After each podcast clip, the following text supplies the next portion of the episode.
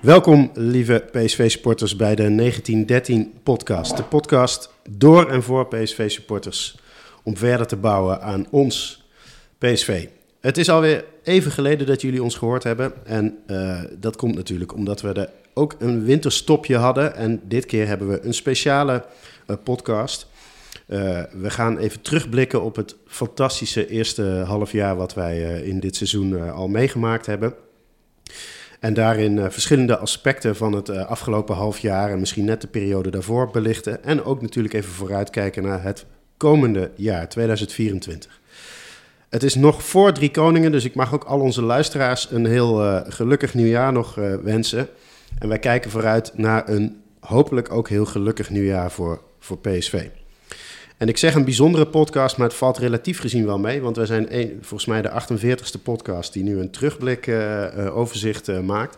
Maar het leuke is dat uh, onze luisteraars die anderen allemaal niet gehoord hebben. Want wij zijn een heel speciale groep, luistert naar ons. De meest speciale, uh, leuke, ge- voetbal geïnteresseerde P S V-supporters uh, luisteren naar de negentien dertien podcast. En als wij dus wat van onze bevriende podcast overnemen, dan hebben zij dat toch nog niet uh, gehoord. Uh, we gaan terugkijken en dat doe ik, uh, begin ik uh, natuurlijk met mijn eigen podcast buddies. En de vraag die ik normaal stel is, wat is je favoriete moment van de afgelopen weken? En dit keer stel ik de vraag, wat was je favoriete, meest memorabele P S V-moment van de eerste seizoenshelft van het seizoen tweeduizend drieëntwintig vierentwintig? En ik vraag het dan als eerste aan Mark Gommans, het wat talent... Een, wat een opening weer, Michiel. Van de negentien dertien podcast. Ja, dank je. Ja. Mark, wat was jouw meest memorabele moment? Nou, dankjewel Michiel. Ik... Uh... Ik ben even aan het denken ter voorbereiding van deze podcast. En uh, na wat lang wikken en wegen is, ben, ik uit, ben ik uiteindelijk tot de conclusie gekomen dat er maar één moment echt gezegd kan worden. En dat is gewoon Sevilla P S V uit. Die wedstrijd is zo memorabel. Ik, ben, uh, ik was bij P S V C S K A, zat ik in het stadion bij die wedstrijd toen. Ik kan me die goal van Prupper, hoe die viel en dat juichen, nou kan ik me allemaal nog echt precies herinneren. En dit is ook zo'n wedstrijd die over dertig, veertig jaar, die vertel je gewoon na. Dan weet je tot op de seconde precies wat er gebeurd is. Ja, schitterend moment was dat. Dankjewel Mark. En dan uh, kijk ik uh, naar uh, Marien Schals, de meest zwoele van alle uh, P S V-podcasters. Uh, en eigenlijk uh, ja, misschien wel uh, in die zin de Malik Tilman van de negentien dertien podcast met zo'n zwoele blik.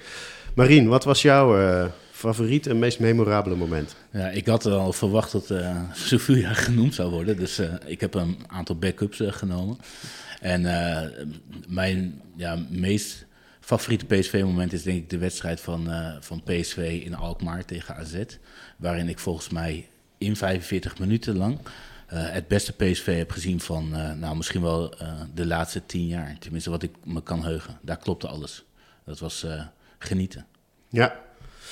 Dankjewel uh, Marien. En ik uh, kijk naast me en daar zit uh, Elro uh, Ottenhoff, de enige en beste P S V-supporter uit Heemstede. Ja, dank je, dank je. Nou, er zijn er wel meer hoor trouwens. Ja, en er worden er hopelijk ook steeds meer. Ja. Um, Elro, wat was jouw meest memorabele moment? Nou ja, het is altijd even spannend of als je zeg maar niet als eerste bent met het noemen van het moment of je een moment al genoemd is. Marien ja. had dezelfde stress. Kijk, Mara kon gewoon makkelijk. Dat is net als op een verjaardag, weet je, altijd als eerst komen, want dan geeft iemand anders hetzelfde cadeau als jou.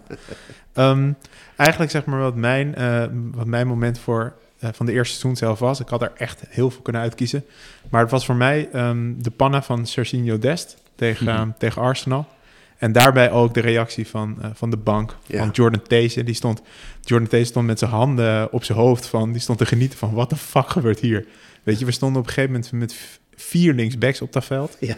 En, en op een gegeven moment, ja, die gast die geeft die panna... en iedereen van P S V die springt op. En daar zie je volgens mij in wat het geheim is van een goed team... en een goede ploeg. En dat het niet alleen is wat er zeg maar, op het veld gebeurt... maar ook wat er zeg maar, buiten het veld gebeurt. En dat, uh, dat vond ik echt typerend zeg maar, in deze uh, eerste seizo- seizoenshelft. En dat kwam daar, daar mooi samen. Ja, dankjewel uh, Elro. Uh, en ik ben uh, Michiel Verkoelen, uh, jullie host. De Olivier Boscagli van de negentien dertien podcast. Ik, iedere... ik verdeel het spel. Ik, iedere uh, keer weer een andere naam. Ja. Eerst ja, Walter Benitez. Nieuw, nieuw jaar, nieuwe, nieuwe bijnamen. Onzekerheid. Ja. Um, Uh, maar blijft het dan ook Guus Til van Marien? Nee, ik uh, net, kies net, uh, even mijn Tilman. moment. Nee, dat zei ik. Hij is de Malik Tilman, de meest oh, zwoele... Oh. Ik heb nog geen naam. um, Uh, jij bent de Elro Ottenhoff van de negentien dertien podcast. Daar is er maar één van. Uh, er is mij duidelijk uh, meegegeven dat ik maar één moment uh, mag kiezen. En daarom kies ik dus niet voor de Johan Cruijffschaal die dit seizoen opende... en de fantastische combinaties in de twee wedstrijden tegen Sturm Graz. Maar kies ik voor die andere wedstrijd tegen Sevilla... Uh, de wedstrijd thuis namelijk. Omdat ik weet dat wij hebben daar in de podcast toen ook best wel over gedebatteerd. En ik vind uh, dat daar ook een beetje geschiedvervalsing is plaatsgevonden. Volgens mij was P S V in de thuiswedstrijd tegen Sevilla aanvallend oppermachtig. Was een, een van onze beste wedstrijden. Alleen in de verdediging werd er een paar keer, uh, ja, kwam er een Sevilla-speler drie, vier keer vrij voor de keeper. Uh, twee keer uh, lat en paal volgens mij. Uh, Ramalho zag er één of twee keer niet goed uit. En dan krijg je ook heel veel kritiek en ook een beetje twijfel. Terwijl Noah Lang uh, was fantastisch die wedstrijd. Uh, Joey Veerman heeft volgens mij wel achtendertig kansen gecreëerd. Het was echt heel erg goed aanvallend. En uh, met terugwerkende kracht kon je zien dat wij uh, uh, ja, toen eigenlijk, eigenlijk al moet, hadden moeten winnen. En aanvallend heel sterk zijn. Dus dat vond ik een mooi moment. Mooi. Um, dan gaan we even terugblikken op uh, de eerste seizoenshelft. En dat doen we even in een een-tweetje uh, tussen Elro en Marien. En uh, die gaan ons even meenemen door de belangrijkste momenten. Niet van een heel twintig drieëntwintig, maar ook wel iets verder terug dan alleen de eerste seizoenshelft. Yes, en klopt, die mag ja. ik... Uh, Van Wallace en Gromit als eerste het woord geven. Ja, we gaan het inderdaad beurtelings doen en we beginnen in maart, op één maart. Want de man die bepalend zou moeten worden voor de voetbalvisie begint zijn werk bij P S V. Want het is de eerste werkdag van Ernest Stewart. Ja, en Ernest Stewart mocht op vierentwintig mei meteen uh, aan de slag. Want Ruud van Nistelrooy die, uh, laat een deel van de club in verbijstering achter door uh, te besluiten om op te stappen. Wie is dat, uh, Ruud van Nistelrooy? De vorige trainer van P S V. Ah. Onvoldoende draagvlak en steun is het argument wat de voormalige trainer opvoert. En uh, Stewart mag uh, gaan bouwen aan het nieuwe jaar. twaalf juni presenteert Stewart zijn opvolger. Aanvallend voetbal met een aantrekkelijke speelstijl. Supporters moeten weer met plezier naar het stadion komen. En bij dit ijzerpakket hoort volgens Ernest Stewart maar één naam, Peter Bos. En op twaalf juni wordt Peter Sylvester Bos voor drie jaar vastgelegd. Op drieëntwintig juni benadrukt P S V de relatie met het achterland. Het derde shirt wordt gepresenteerd waarin een eerbetoon aan de Brainport-regio gebracht wordt. Heel erg fan uh, is Elro van dit shirt. Ja. Want de print in dit uh, Sailing Blue-blauw shirt is geïnspireerd op de computerchips. Wie verzint het? Waarmee de regio bekend staat. Ja, en we hebben hier dus echt een hele paar hele fijne wedstrijden in gespeeld. Dus nu is dit alweer het mooiste shirt ever. Zo gaat het dan ook, hè?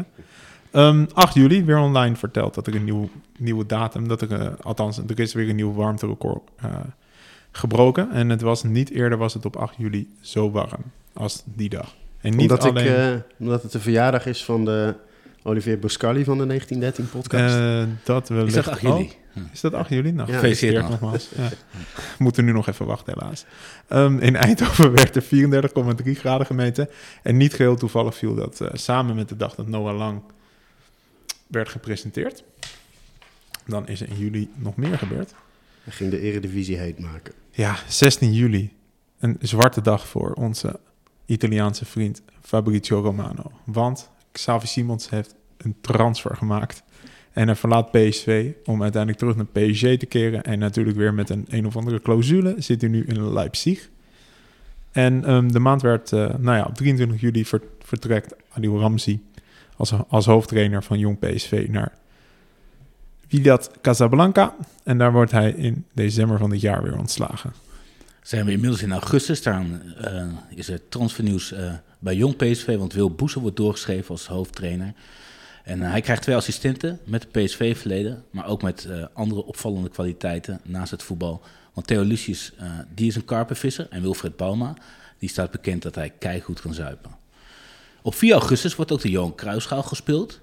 En Peter Bos, de man die schijnbaar nooit prijzen zou pakken, pakte zijn eerste prijs. Dat in de Kuip niet. Wordt de regerend kampioen Feyenoord met nul-één verslagen. En vooral de wijze waarop dat gebeurt maakt indruk. Het klopt niet, want uh, na de Lichtstad uh, trofee was dat zijn tweede prijs. En hij moet nog steeds een prijs winnen om Ruud van Nistelrooy in te halen. Want die had ook de Lichtstad trofee en de Johan Cruijffschaal en de beker. Nou, misschien gaat het nog gebeuren. Ja. zestien augustus, uh, die dag is met terugwerkende kracht een geweldige dag geweest. Want Jerdy Schouten komt naar P S V...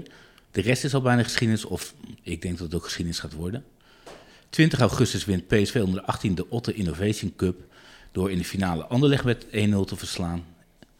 Op dertig augustus prachtige dag in een zinderend Philipsstadion wordt afgerekend met een trauma en de pijnlijke race van het misloop van de Champions League. P S V speelt Rangers horen door en plaatst zich voor de Champions League door met vijf-één te winnen. Was een lekker weekie, want uh, op één september, ik, ik vind het wel mooi, ik mag, uh, ik mag de aankondigingen doen. Chucky Lozano komt terug. De Mexicaanse publiekslieveling komt in zijn primetime terug bij P S V. Ondanks de hype en de vreugde over zijn terugkomst blijft de transfer deadline tot op het laatste moment onder hoogspanning staan. Want komt de aangekondigde transfer of centrale verdediger nog wel? Of waren het loze worden? Hij komt. Bella Kot- Kotschap komt op huurbaas naar P S V. Op drie september, Jorber Vitesse in de Eredivisie is verkozen in het Eredivisie-team van de maand augustus. Um, twintig september, achteraf uh, toch een bijzondere datum, want dit is uh, de enige nederlaag die P S V... Uh, Um, ja, die P S V uh, krijgt zeg maar in de eerste seizoen zelf. vier nul op de broek bij Arsenal. Um, de enige test voor... Uh, uiteindelijk bleek dit de enige test te zijn voor de winterstop. Um, negenentwintig september, P S V maakt de jaarcijfers bekend. Ondanks dat de club volgens de kenners Go Titanic op een faillissement afstevend, presenteert de club een netto winst van dertien miljoen euro. Ook maakt de club bekend dat een extern onderzoeksbureau in de arm wordt genomen om te onderzoeken of de uitbreiding van een Philipsstadion mogelijk is. Voor de P S V-fans is het hopen dat Sjoerd Hoekstra daar niet werkzaam is. In een ingezonden brief in het Eindhoven's Dagblad pleit hij voor een verhuizing naar Best. Onder het motto P S V Best. Beter kan het niet. Klasse voor de maker van het draaiboek. Zitten we in oktober, drie oktober. Noah Lang, Luc de Jong en Joey Veerman. Die zijn in het Eredivisie-team van de maand, september. En P S V is daarin samen met A Z hofleverancier. En op negenentwintig oktober, dus aan het einde van die maand, wint P S V na een spectaculaire comeback overtuigend van Ajax. En zelfs het degradatiespook waait over de tribunes rond. Het is alweer de tiende overwinning op rij. Hebben de Feyenoord supporters zitten slapen dat, ze, dat, wij, dat, zij, dat wij in het team van de maand stonden? Nou, volgens mij was dit gewoon een objectieve verkiezing. Ja, oh, dit was een objectieve ja, verkiezing, ja, ja, heb ik gehoord. Op basis van data. um, november, drie november, Bakayoko en Veerman verkozen in het Eredivisie-team van de maand. En Bakayoko is daarnaast ook uitgeroepen tot Johan Cruijfftalent van de maand oktober. Wat een prijs allemaal, hè? Nou, dat zijn, uh, die kunnen Peter Bos, kan hij niet achter zijn naam zetten, maar hij heeft wel een belangrijk aandeel. zeven november. De negentien dertien podcast maakt een speciale aflevering met Ernest Stewart op de hertgang. Mocht je deze nog niet geluisterd hebben, doe het alsnog. Het geeft een boeiend inkijkje en een goed beeld van het werk van de T D. En geef sterren en likes en noem het dan maar op. acht november. P S V wint op karakter van Lens en houdt zicht op Europese overwintering. negenentwintig november. Dit is een, uh, dit is een hele mooie. Daar moeten we toch even bij stilstaan. Mark had hem al, had hem al benoemd. Een sensationele avond in Sevilla. Na een spectaculaire comeback buikt P S V een twee nul achterstand om in een drie twee zege. En plaatst zich voor de knock-out fase van de Champions League. Het levert een heigerige Twitter-space van de negentien dertien podcast op, waarbij een met een Red Bull afgetapte host zich volledig te buiten gaat. Inmiddels is de hartslag van Michiel weer gezakt. Klopt dat? Ik drink, ik drink nooit Red Bull. Moet je nagaan als je nog al, erger. Moet je nagaan als je nog Red Bull erger. Had gedronken. jongen, jongen, jongen. December. één december, ondanks dat een groot deel van de achterban van P S V kritisch is op de scouting, lijkt er toch echt wel kwaliteit rond te lopen. Coördinator scouting Niels Koppen verlaat P S V voor de functie van Director Football Recruitment bij Rangers F C. En na Thomas Schaling is hij de volgende talentvolle scout die doorstroomt. Ook op één december wordt Veerman uitgeroepen tot de speler van de maand november en Bakayoko tot Johan Cruijfftalent van de maand november. P S V is bovendien opnieuw hofleverancier in het team van de maand met Dest, Teese, Ramaljo, Veerman en Bakayoko. Het zou toch niet anders kunnen zijn dan het Eredivisie-elftal van het eerste seizoen zelf straks voornamelijk bestaat uit P S V's of I S P M moet online een fanverkiezing organiseren. drie december. P S V wint in de Kuip van Feyenoord met een twee en slaat een gat van maar liefst tien punten. Het is de veertiende overwinning op rij. drie december tweeduizend drieëntwintig is ook de dag dat de N O S erachter komt dat P S V waarschijnlijk toch wel beter is dan Feyenoord. twaalf december. tien P S V... punten? Klopt dat wel? Is het verschil tien punten? Oh, sorry. P S V onder de negentien uitgeschakeld in de UEFA Youth League na verlies tegen Arsenal op de hertgang. P S V één speelt met de B-ploeg knap gelijk tegen Arsenal. En dat P S V een uitstekende bank heeft, blijkt in deze wedstrijd. Nadat Dest zijn directe tegenstander met een akkerpannen met vervroegd pensioen stuurt, wordt de bank van P S V helemaal gek. Het moment van Eldo. zeventien december. In Alkmaar krijgt A Z te maken met de voetbalmachine van Peter Bos. Na vijftien minuten staat A Z P S V nul drie. Ik herhaal nul drie. In een zinderende hel vol pressing geeft P S V voetballes. En zelfs de gelouterde Klaasje rost op het middenveld onder de druk van P S V uit pure wanhoop een bal de tribunes in. Het betekent de zestiende overwinning op rij. achttien december, de dag daarna. P S V loodt Dortmund in de achtste finales in de, in de C L-knockout fase. Zelfs de loting schijnt dus dit seizoen mee te zitten. Mooi tegenstander, geweldige stad, prachtige club en dito achterban. tweeëntwintig december. P S V intensiveert de commerciële focus op de V S en dat lijkt een logische ontwikkeling, want terugkijkend op de eerste transferwindow van Ernest Stewart lijkt elke voetballer met een Amerikaans paspoort een target te zijn. dertig december.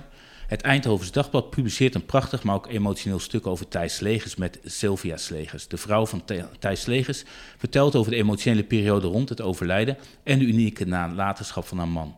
Naast het inkijken in haar eigen verdriet laat het ook zien hoe uniek de cultuur binnen P S V als ze vertelt over de steun van de spelersgroep. Thijs zou dertig december zevenenveertig geworden zijn. Dankjewel uh, Marien uh, en Elro en dankjewel uh, Mark ook voor het uh, overzicht uh, wat we gemaakt hebben. Um, en goed dat we geëindigd zijn uh, uh, bij, uh, bij Thijs Slegers. Um, nou, een memorabel uh, eerste uh, seizoenshelft, een memorabel ruim half jaar hebben we achter de rug. Laten we daar nog even naar terugkijken. Uh, en dan begin ik even bij jou Mark. Uh, wat, was je, wat vind jij nou als je terugkijkt naar die eerste seizoenshelft het allersterkste wapen Uh, van P S V? Ik heb, uh, ik, heb, ik, ik heb mezelf voorbereid. Ik heb hier uh, ik heb een blaadje gemaakt. Ik heb drie bullet points uh, voor staan. Maar om dan een, uh, een, een punt te noemen wat volgens mij nog niet zo heel veel genoemd is. Ik denk dat P S V ten opzichte van andere jaren een hele goede selectieopbouw heeft. Waarin enerzijds ervaren jongens rondlopen die ook daadwerkelijk uh, presteren, zeg maar. En die ook daadwerkelijk echt beslissende spelers zijn. Tegelijkertijd heb je jonge spelers die zichzelf willen bewijzen. En je hebt daartussen heb je ook nog een categorie zitten met, uh, met cash cows en space van zesentwintig, zevenentwintig, zoals een Schouten. Die gewoon verschrikkelijk goed zijn en ontzettend constant.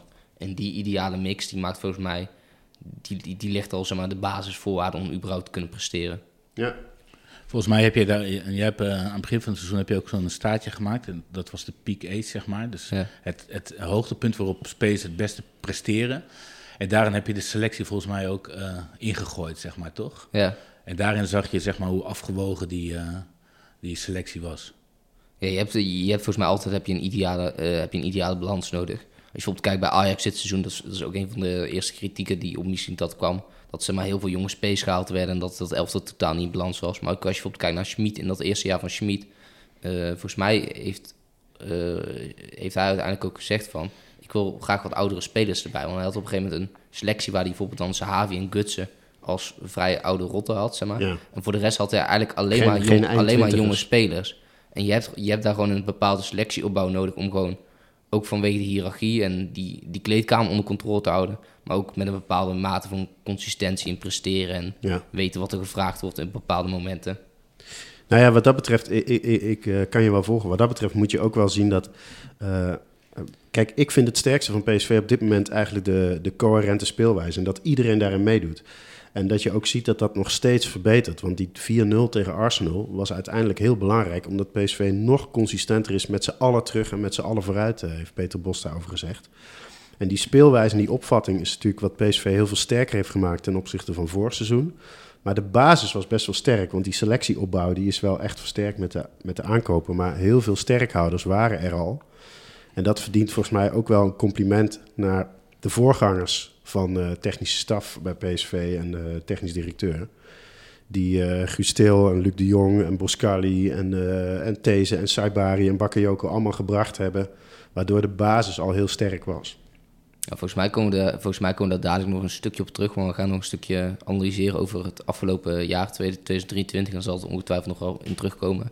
Uh, maar wat jij zegt, zeg maar, van dat, dat, uh, dat, dat coherente gedeelte. Wat volgens mij heel mooi is om dit te zien bij dit P S V. Arne Slot die heeft ooit in een podcast gezeten bij Alex Pastoor. En die zei, dus zeg maar als uh, trainer zijnde probeer je je spelers echt te indoctrineren. Stijgt hier een vliegtuig achter ons op. Ja, wat is dit? Ja. ja, we zitten vlakbij het vliegveld uh, Utrecht. Ah, kijk.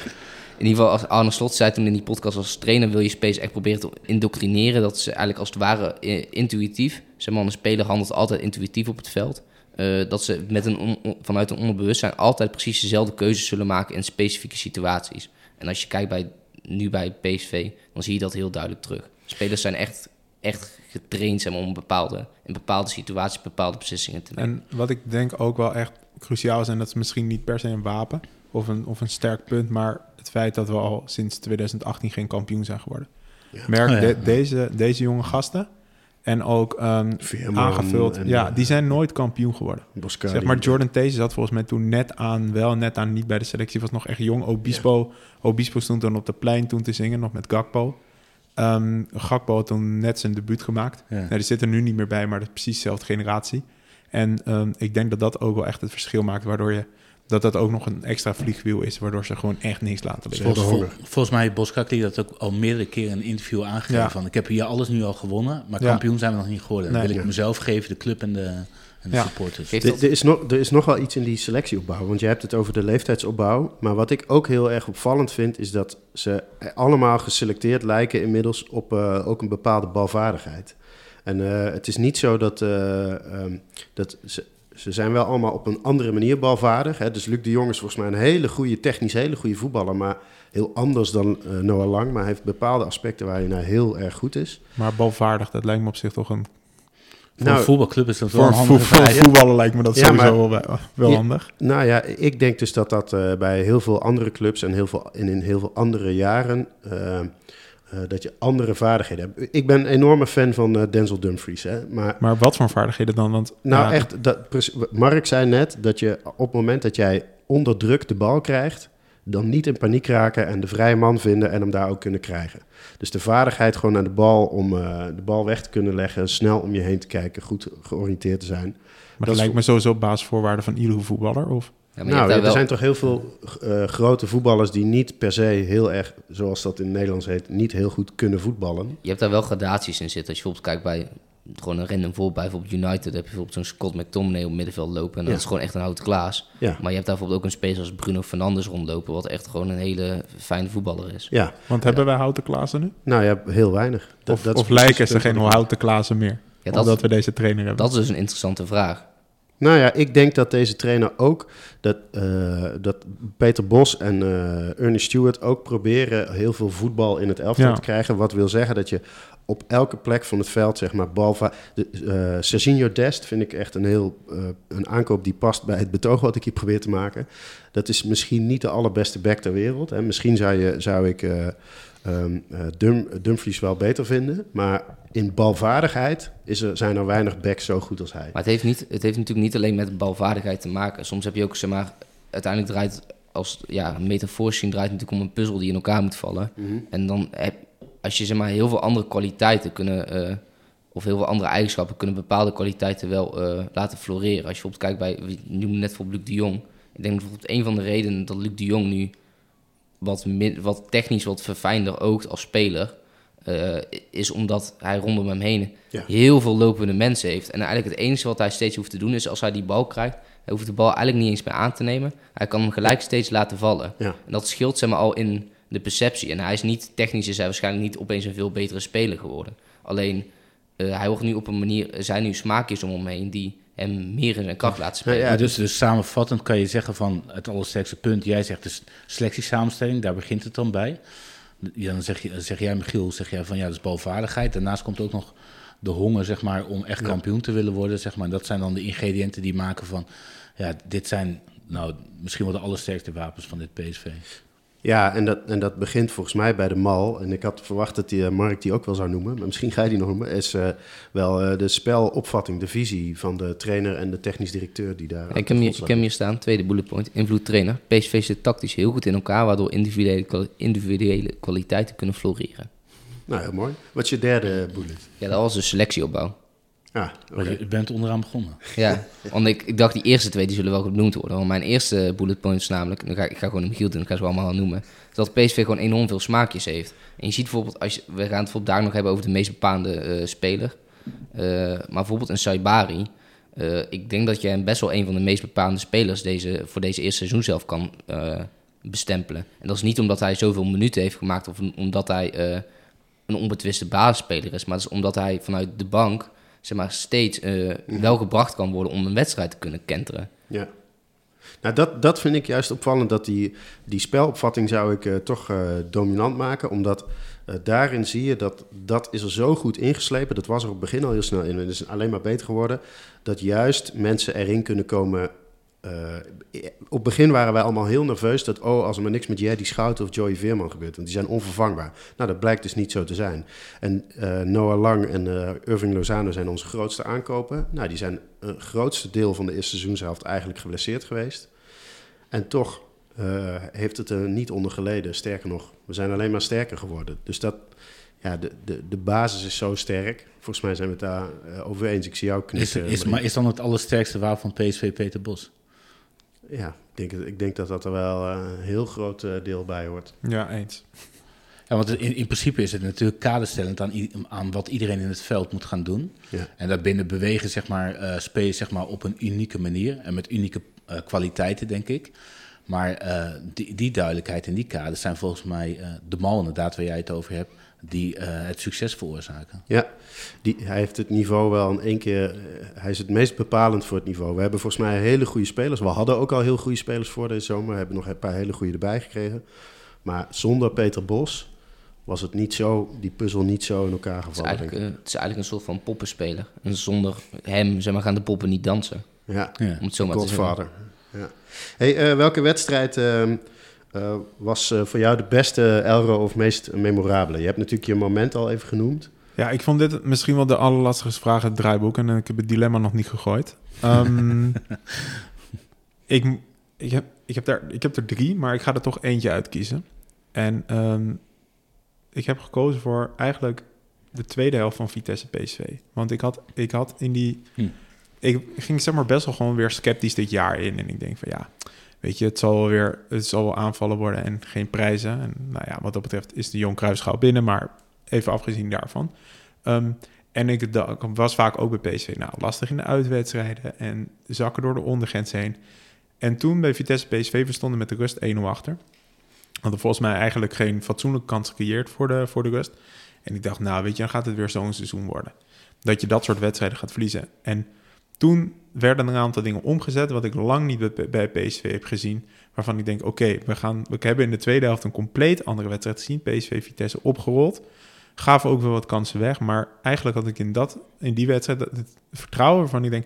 Oké, okay, in principe alleen tegen P S V, Ajax, uh, Twente, A Z...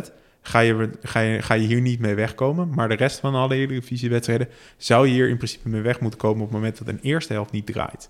En sterker nog, en toen zag je daarna dat die keus... Want dat was met name Jerdy Schouten in de verdediging zetten. Ja. Gewoon in de Kuip tegen Feyenoord wel ja. ook gedaan is. Ja, en dat, ga je dus ook die wedstrijd had ik ook. Die, had, die wedstrijd had ik er ook op staan. Um, maar ik, ik wilde er eentje kiezen. Maar Marien, maar ik, is jouw, ik, ik, ben nog, ik ben er nog wel even benieuwd. Want, want jij zegt van ja, waarin het omdraaide. En uh, er wordt het tactisch omgezet, zeg maar. Of zag je, zag je dan ook iets bij spelers wa- waardoor je het vertrouwen kreeg van... oké, okay, we hebben een goede trainer, die kan iets omzetten, maar... Ik vond het nog eigenlijk te vroeg om te zeggen dat ik echt iets aan die spelers zag. Dat zag ik eigenlijk Precies. misschien wel meer bij Feyenoord, dat ik denk van ja, ze blijven eigenlijk nog wel ongelooflijk rustig in de Kuip. Dus het was meer zeg maar, maar de invloed van het trainen die een wedstrijd omdraait... Ja, en ja, dan ja, misschien die jou het vertrouwen gaf van oh, hier kan wel iets ja, ontstaan. Ja, dat ik als fan niet weer eens hopeloos denk van nou, oké, okay, we staan met de rust ja, achter en het wordt niks. En ik had daar gewoon nog die trauma van een Emma uit, van een Groningen uit vorig jaar. Um, ja, ja. Cambuur, waarvan ik denk, ja, daar, ga, daar gaan we weer. Nou, uh, deze vraag lijkt erg op de openingsvraag die ik stelde natuurlijk, hè, van het mooiste moment. Maar uh, wat is voor jou de meest bepalende wedstrijd geweest, Marien? Ja, misschien heel raar, maar dat is de wedstrijd uh, onder Johan Cruijffschaal geweest. Uh, en waarom? Uh, volgens mij wordt het in het voetbal heel erg onderschat, zeg maar, hoe belangrijk het is als een trainer ergens aan begint. Dus met een totaal andere spelintentie en met een eigen spelvisie. Dat spelers ook echt geloof gaan krijgen in waar die mee bezig is. Dus dat ze snappen wat hij bedoelt. Dat ze ook uh, uh, het leuk vinden om, om te doen. En uh, uh, dat ze ook denken van ja, deze man die staat hier een verhaal te vertellen en dat klopt ook. Volgens mij Schmid bij uh, Leverkusen, die heeft dat, uh, dat, zo'n soortgelijk moment ook beschreven. Waarin hij zei van ja, toen deden we iets anders, waardoor de spelers in één keer het geloof kregen van oh ja, wat wij nu aan het uitvoeren zijn, dat kan dus. En bij de Johan Cruijffschaal, het was nog best wel uh, vrij vroeg, maar weet ik nog dat de fanbase van uh, Feyenoord heel verbaasd was over de instelling waarmee P S V aan die wedstrijd begon. Die zagen in één keer P S V wat ging afjagen, ging domineren. In balbezit sterk was op de helft, voornamelijk van Feyenoord. En die verbaasde zich daarover. En, uh, en dat was best wel, uh, vond ik heel verrassend, omdat het een tegenstelde beweging was uh, met eigenlijk wat we het voorgaande seizoen daarvoor hadden gezien. En toen zag je eigenlijk al de contouren, zeg maar, van het P S V wat je nu eigenlijk ziet. Ja. En dat was in een, uh, nou, in een selectiesamenstelling die nog lang niet compleet was. En, uh, en voor mij was dat wel de eerste trendbreuk waarvan ik dacht van ja, ja, dit gaat werken, dit gaat wel echt gebeuren. Mark, bepalende wedstrijd? Uh, ja, voor mij zat Arsenal P S V dat ze vier nul op de broek kregen. Uh, volgens mij is dat gewoon echt een reality check geweest voor heel veel spelers. Gewoon een, ja, een workshop wat erbij komt kijken bij het, bij het internationaal topvoetbal, om het zo maar te zeggen. En het is eigenlijk al, het is al eerder uitgelicht op Bos, al, heel, al daarvoor in die wedstrijd tegen Rangers, dat hij zei als we op die manier uitstappen en zo, daar, daarmee komen we niet weg tegen dat soort tegenstanders en met omschakelen. Ja. En, ik weet nog dat jij in de podcast ja, die klopt. we toen maakte ja, ja, ja, ook uh, je heel erg geërgerd hebt aan Veerman en Saibari over dat, zeg maar, uh, alibi uh, ja. verdedigen en alibi opjagen. En, uh, ja, op, op dat soort... We, we, we hebben, ik heb het toen ook al heel vaak gezegd, maar op dat niveau, waar de, het weerstandsniveau hoger ligt, het niveauverschil kleiner wordt en de marges ook kleiner worden, daar gaan details het verschil maken. En die details zitten niet in hoe goed je kan voetballen, die details zitten hem in discipline, maar ook een stukje tak, ja, discipline, Tactical, omschakelen. Reliable. Ja, ta, ja, tactische betrouwbaarheid, ook een stukje tactisch inzicht natuurlijk, dat soort dingen. En het is wel interessant, want Bos, die had een, ze hebben dat uh, A D, Maarten Wijfels, die had een interview met Bos en Slot. Na, uh, ja, klopt, na de winststop. Ja. Ja. Uh, net, en, ja, dertig december was het volgens mij. En Bos zegt er op een gegeven moment in van... Uh, bij uh, Bayern, uh, bij Leverkusen hadden wij uh, loopdata en die was identiek aan uh, Bayern. En toch won Bayern alle wedstrijden. En toen zijn we eens gaan kijken. Ja. En toen bleek dat Bayern vanuit uh, alle high-intensity sprints... dat zij daaruit ver het koploper waren. Ja. En Slot zei daarna ook iets gelijk van, die zei... Uh, alle wedstrijden die wij uh, winnen... Daaruit blijkt dat wij een tegenstander fysiek ook echt domineren in de data. Ja, ja. Maar alle wedstrijden die wij verliezen, daaruit blijkt dat wij niet uh, meer sprints trekken dan uh, onze tegenstander. Ja, en, ja dan krijgen ze ja. het moeilijk. En dat, ja. dat is gewoon voor P S V, voor al die spelers, een reality check geweest. Ja, ja. ja. En, en, en hebben we ook, zeg maar, een dieptepunt? Oh, sorry Michiel. Je wil nog een wedstrijd noemen? Nee, nee, ik, wil, nee, ik wilde geen wedstrijd noemen. Uh, nou, uh, ik zit te denken of we een dieptepunt hebben. Kijk, weet je, de grap is, je zou kunnen zeggen, hè, de eerste helft tegen Sevilla uit. En uh, de eerste twintig minuten, het eerste kwartier tegen Ajax ja. thuis. En, je zou, en, en Arsenal, en je kunt ook nog wel noemen bijvoorbeeld Vitesse, hè, wat jij net zei, de eerste helft. Dat zijn dus punten waarin P S V heel slecht voor de dag komt, waar Peter Bos ook wit-heet was. Uh, uh, maar heel veel supporters ook een beetje bij de pakken neer gaan zitten. Elro, jij zei net al mooi, van oh, ik had dan weer visioenen van Emmen ja, en de Groningen. En, we, en dat is dat is, wat ik nou geleerd heb van deze eerste seizoenshelft, is dat, uh, dat is ook een beetje mijn stokpaardje vaak over Nederlandse voetbalfans en ook wel P S V-fans, dat ik vind dat wij onszelf heel vaak onderschatten. Dat het buurmansgras altijd groener is. Hè? Dus wij vinden Engelse topclubs en Duitse top en Spaanse top altijd, we doen alsof dat een buitenaards niveau is. En ik vind het dus heel mooi dat dit jaar ook laat zien, ondanks het feit dat het dubbeltje een paar keer de goede kant op valt, dat je gewoon een heel hoog basisniveau hier ik hebt. Ik moet echt zoeken naar het antwoord op de vraag dieptepunt. Ja, er is nee. er geen, toch? Uh, nee. Nou ja, kijk, ik, komen, heb, maar. ik heb er wel twee. P S V, F C Twente werd afgelast. Daar baalde ja, ik echt ja, wel van. Ja, ja, ja daar, daar, daar lag ja. ik echt goed voor, ja. ja, ja, ja. Ik, het feit dat er überhaupt een winterstop is, vind ik een dieptepunt. Ja, nou ja, ik had echt wel zoiets van, nou, gaan met die banaan, weet je. Ja. En kan die andere misschien, kan, mag die raden? Ja. Uh, blessure van Nolan? Nee, nee, nee, nog ineens. Maar ik had er nog eentje. En dat was de stress die ik, die ik had na Rangers uit. Voor de week naar Rangers thuis. Oh ja, en dat ja. er ook geen wedstrijd tussen zat. En de zieke stress die ik in die week had richting dat thuisduel. Wat achteraf niet nodig was, gelukkig. Ja, ja, uh, goeie uh, Elro. Ja. Maar als dat de dieptepunten zijn. Ja, heerlijk, toch? God, nee, ja. nee, maar ik, uh, om dat punt nog heel even af te maken wat ik net zei, wat... Uh, Ja, het niveau bij P S V is al gewoon behoorlijk lange tijd behoorlijk hoog. En uh, spelers die wij heel laag achten, uh, inmiddels noem maar uh, Pablo Rosario of zo, is gewoon een bepalende speler bij een belangrijke club in, uh, in uh, Frankrijk. En uh, uh, ja, ik vind dat we gewoon iets meer van eigen kracht uit moeten gaan. Ook moeten zeggen, ja, P S V is een heel sterk elftal, wat natuurlijk ook van Borussia Dortmund uh, kan winnen bijvoorbeeld. Oh, daar gaan we het nog over hebben. Oké, okay. uh, dan even naar de individuele ontwikkelingen. Uh, jij zei net al, Mark, uh, je noemde een paar spelers, hè, bijvoorbeeld Saibari, uh, over uh, hoogte- en dieptepunten van dit uh, eerste seizoenshelft. Um, Uh, wie wil jij uh, eruit lichten? Nou, laat ik eerst even beginnen met de vraag. Peter Bos die stond bekend vroeger omdat hij uh, bepaalde talenten naar voren bracht. Hè? Uh, Matthijs de Ligt gaf hij de kans. Uh, uh, Wiertz, Havertz uh, in Duitsland. Um, vind jij dat Peter Bos... Wie, wie is de speler die Peter Bos dit jaar gebracht heeft of echt groot gemaakt heeft? Bakayoko. Ja? Ja, honderd procent. Meer dan, uh, ja. dan daarvoor al gebeurde? Ja. Ik ben volgens mij best wel, als best wel kritisch geweest op Bakayoko. Ja, nooit, uh, nooit gemerkt. Nooit gemerkt. En uh, bij, we, we hebben toen best wel vaak die discussie gehad. En volgens mij was een beetje de conclusie uiteindelijk van die discussie... dat, uh, dat je het potentieel heel duidelijk bij hem zag. Uh, dat hij een heel interessant profiel had. Alleen dat ik vond dat er nog best wel veel aan uh, geschaafd moest worden... om het dat ook daadwerkelijk waar te maken. En ik heb dit jaar het gevoel onder Bos dat dat echt uh, gebeurt. Uh, bijvoorbeeld een, een concreet voorbeeld... Uh, bij jong P S V had hij totaal geen diepte in zijn spel. Hij liep, hij liep bijna nooit diep. En vorig jaar bij P S V één, in die periode wedstrijden die hij speelde... maakte hij bijna nooit diepteloopacties. Hij maakt nou per wedstrijd, maakt hij denk ik zeker wel twee, drie diepteloopacties. Bijvoorbeeld die, die, uh, die wedstrijd tegen Ajax... geeft Veerman volgens mij twee steekballen. Ja. Dat is allemaal ja. dat hij gelijk diepte zoekt. Ja. Uh, die goal uh, uit de omschakeling vanuit uh, Lozano... die me met zijn buitenkant vreef ze maar ja. binnengeleid... Uh, naar die bal van Bakayoko, dat is gelijk omdat Bakayoko, die ziet, die ziet dat balverlies komen, die schakelt gelijk om, die zoekt gelijk diepte.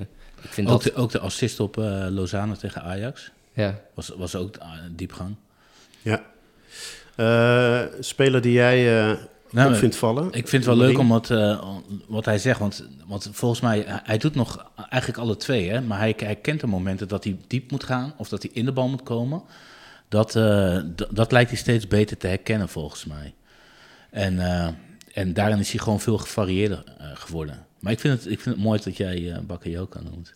Ik had hem trouwens ook opgeschreven. Ja. Ik vond het ook best wel, ik vind het best wel lastig. Van, van wat is aan de hand van een trainer, zeg maar, in een, in een speler? Want je zit dan bijvoorbeeld te denken aan Saibari. Maar dan denk ik van ja, Saibari, volgens, volgens mij moet je heel veel op zijn eigen konto schrijven. Volgens ja. mij heeft hij, heeft hij zelf een soort van transformatie wel ondergaan. Ja, maar, ja, ja, maar als ik daar iets over mag, ik vond ja, Saibari... Ja, daar haak maar in. Was, was vroeger ook al... Je moet eens kijken naar de Johan Cruijffschaal tegen Ajax vorig jaar. En dan in het laatste kwartier komt uh, Saibari erin. En ik heb daar op Twitter wel eens van gezegd... en hij vermoorde meteen de carrière van Kelvin Bessie. Maar je moet maar eens kijken, binnen vijf minuten krijgt Bessie twee keer geel tegen Saibari. Daarna speelt hij een paar... Uh, Xavi Simons en uh, Ismaël Saibari spelen Ajax helemaal kapot in dat laatste kwartier. Er zijn gewoon al momenten dat Saibari klasse liet zien. Ook al ver uh, voor dit seizoen. Het draait natuurlijk niet alleen maar, om... Ja, draait... Precies hoe goed hij is, maar wat heeft hij zeg maar ontwikkeld ten opzichte van toen? Ja, ik denk dat hij, dat hij uh, misschien wel fitter is en het meer constant laat zien... en in een veel beter draaiende machine komt. En dan is hij, dan is hij de kers op de taart. En ik vind hem ook wel erg gerustig voor de goal, maar dat ja. zou ook gewoon iets kunnen zijn. Zijn, zijn dat rendement die... vind ik ook ja, beter. Ja, zijn rendement ja, is echt top. Want ik zei volgens mij, een van de eerste podcasts... ja. heb ik ja, dat al ja, gezegd, ja, Saibari, nou, dat wordt echt helemaal niks. Nee, ja, ik, ik weet dat... Ik weet dat ja, die ik, heeft nog nooit gescoord. Maar Michiel zei van, ja, Saibari, Afrika ja. Cup, goed gedaan en zo. En hij heeft nu ook alweer, hij heeft nu ook alweer gescoord, was tegen Vitesse. En toen zei hij, zei hij van, ja, alweer gescoord, dit is zijn eerste goal in P S V-shirt. Ja, ja, ja, klopt. En, ja, en als je gewoon ziet, hij heeft tegen Feyenoord gescoord, tegen Ajax gescoord...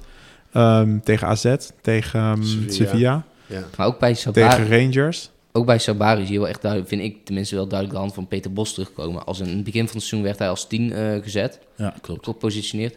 Volgens mij blijft nog steeds een van de grootste problemen bij Saibari blijft zijn scorend vermogen, zijn rendement. Hij heeft nog niet genoeg rendement om, om, als, om, een tien, om op de tienpositie te spelen.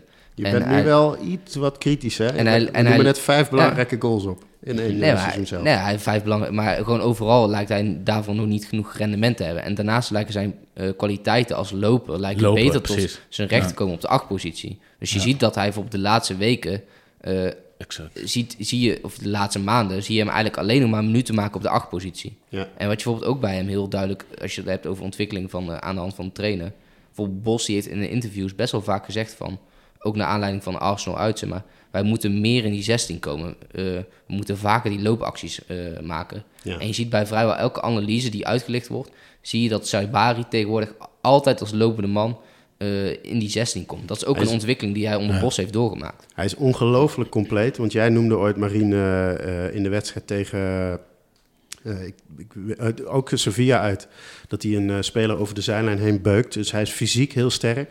Hij is een hele goede loper. Hij kan dus inmiddels wel degelijk scoren. Maar de, zijn grootste kwaliteit vind ik dat hij gewoon een straatvoetballer van het niveau van, Klopt, van ja. Noah Lang is. Echt een techniek. Weet ja, je nog die actie ja. tegen Rangers thuis? Dat hij vanaf de zijlijn komt hij naar binnen en dat hij uh, net tegen de paal volgens mij of tegen de keeper schiet. Ja, yes, ja. Oké, okay, dan, ja, maar dan, dan schrijven Saibari ook nog wel uh, aan de persoonlijke ontwikkeling toe. Bakayoko, zijn er meer? Veerman. Veerman? Ja, ja, ja heb, Veerman, daar heb wil ik ook ik, staan. Heb ik ook staan, ja. Ja, ik, ik, ik, ik, ik, ik vond Veerman al heel lang heel erg goed. En uh, uh, nou ja, ik... Het gaat, het gaat er niet om, zeg maar, hoe goed hij was. Maar het gaat erom, zeg maar, wat heeft hij nu in deze maanden extra's gekregen, waardoor hij geplust is. Nou, ja, we hadden, we hadden het er net over voordat we aan de opname begonnen, dat Veerman uh, in de tweede seizoenshelft van het eind van vorig jaar onder Ruud van Nistelrooy, had, daar had hij ruzie mee, hè, eigenlijk, of er een beetje spanning mee. Maar dat hij verdedigend al veel beter werd dan hij was. En uh, dat, dat nonchalante wat Veerman uh, wordt toegedicht, dat zie je eigenlijk al best wel lang niet meer terug. En dat vond ik heel erg tot uiting komen in de bekerfinale, waarin hij de allerbeste van het veld was en ook de meest onverstoorbare. Dus iedereen kookte over, behalve Veerman. En die deed wat er gedaan moest worden. Ja, ik, ja, ik, ik vind Joey Veerman de beste voetballer van de Eredivisie, en, maar, maar heel erg goed. Maar dat vond ik al voorbeeld. Maar wat is dan zijn ontwikkeling? Want dat was de vraag van hem. Precies. Uh, ja, ja, dus ik, d- dat is een goede vraag. Ik vind niet dat je aan Joey Veerman nou een enorme ontwikkeling ziet. Die maakt al anderhalf jaar een enorme ontwikkeling door. Dat, maar dat klopt, aan de bal. En uh, ik dacht van, waar, kan je, waar zou je Veerman ja. nog op kunnen uh, checken? Dat zijn zijn kilometers. En het verbaasde mij, ik heb het teruggeploegd naar het aantal minuten. Hij loopt de meeste kilometers van heel de selectie. Maar dat was bij Heerenveen ook al. Ja, ja was dat bij Heerenveen ja, heb ik dus ooit uitgezocht, dat was bij Heerenveen ook al. Bij Heerenveen kan dat ook. En maar met, je met, met Saibari om je heen en, ja. en Dest om je heen en Til om je heen. De meeste kilometers hij, bij Veerman. Hij, ik had hem niet zien aankomen. Maar hij loopt veel, maar het draait oh. natuurlijk om intensiteit. Ja, dat klopt. Is, ja. In, de, in de sprint staat hij niet in de top tien. Ja, er staat volgens mij geen enkele P S V-speler in. Nee, maar gewoon van de selectie. Ja. Oh. Um, en hoe denk je dan bijvoorbeeld over Luc de Jong? Want ik vind hem juist eigenlijk dit seizoen ook wel bijna gewoon... Uh, Ja, die lijkt zich ook weer opnieuw te hebben uitgevonden. De best, Zeker in de, de beste versie van Luc de Jong ja, te zien nu ja, of zo. Ja, ik vind het wel een soort upgrade is. Ja, ik vind het wel de, de versie van Luc de Jong... als je terugkijkt naar de tijd van Cocu... toen hij heel vaak... Uh, toen was het natuurlijk wat vaker uh, countervoetbal... Uh, of uitbrakenvoetbal, zeker in de tweede helft van zijn uh, trainerschap. En dan zie je ook wel dat hij al voetballend heel goed is... en uh, uh, doelpunten voorbereid door bal goed af te schermen en mee te geven... Um, Ik, volgens mij is het vooral dat Luc de Jong vorig jaar een iets minder opvallend seizoen had... waardoor hij dit jaar nog extra opvalt. Maar zijn, ja, zijn niveau ook in leiderschap. Peter Bos uh, uh, had natuurlijk best wel daar iets kunnen veranderen. Hè? Wie wordt een aanvoerder en wie is de leider van het, van het stel? Er zijn er best wel die daar voor een aanmerking komen. Geen moment getwijfeld, volgens mij. Dat vind ik wel heel opvallend. Nou, hey, ik, heb, en, ik, heb er, uh, ik heb er nog eentje. En dat ja. weet ik niet of dat Peter Bos is, maar uh, dat is Jordan Thesen. En, en, maar dat is gewoon omdat ik hem nu voor de eerste keer dit seizoen heel betrouwbaar en uh, consistent uh, vind. Dus wat hij doet is heel solide. Uh, hij is heel geconcentreerd. Uh, en, en dat is de Jordan Thesen die ik eigenlijk nog niet gezien heb. Volgens mij is dat ook de stap die hij moest maken nog. Als, als we proberen... Ik probeer even te kijken of we kritisch kunnen zijn. Maar uh, krijgen jonge spelers, bijvoorbeeld uh, Babadi of uh, Peppi of uh, Van Duiven, ik noem maar wat... Krijgen die genoeg kansen, uh, Mark, van uh, deze trainer? Nou, ik denk dat uh, van, voor Van Duiven ligt sowieso weinig minuten in het verschiet. Uh, maar ik denk dat een Pepi wel, uh, ik denk dat een Pepi wel meer minuten zou kunnen maken. En ik vind zelf, ik vind zelf, ik vind jammer dat Sambo niet meer minuten krijgt. Ik denk dat je hem ook wel uh, ja. zo'n speler zou ook meer minuten kunnen geven. En de midden, het middenveldspositie is overvol, maar ik denk ook dat Babadi wel ruimte is om meer, uh, om meer minuten te kunnen bieden. Zeker omdat wij uh, kennelijk uh, zo, uh, uh, uh, ja, zo goed zeg maar, uh, erin zitten... dat we uh, ja, dat, dat, dat je de luxe hebt om af en toe eens een keer even iemand te, te wisselen. Bedoel je dat? Ja. Ja, ja, ja je, ik vind jonge, jonge spelers ontwikkelen... hoort volgens mij ook bij, dat hoort bij de doelstelling die P S V als B V O heeft. En uh, Bos, uh, zal het ongetwijfeld, Bos staat er ook onbekend... Uh, ik, je ziet er trouwens ook heel veel spelers die we net al benoemd, een Bakayoko, een Saibari die zich ontwikkelen. Maar ik heb het gevoel dat bijvoorbeeld een, een, een Pepi, die, die moet gewoon op een gegeven moment op termijn de opvolger worden van Luc de Jong. En ik denk dat dat, uh, om dan een uh, gewaagde voorspelling erin gooien, ik denk dat dat volgend jaar al moet gaan gebeuren, uh, begin van de zomer. Hmm. Dus dat soort jongens, die zou je moeten die zal je moeten klaarstomen. Dat hoeft, niet, dat hoeft, hoeft natuurlijk niet altijd met speelminuten, want op de training uh, ontwikkel je je ook heel goed.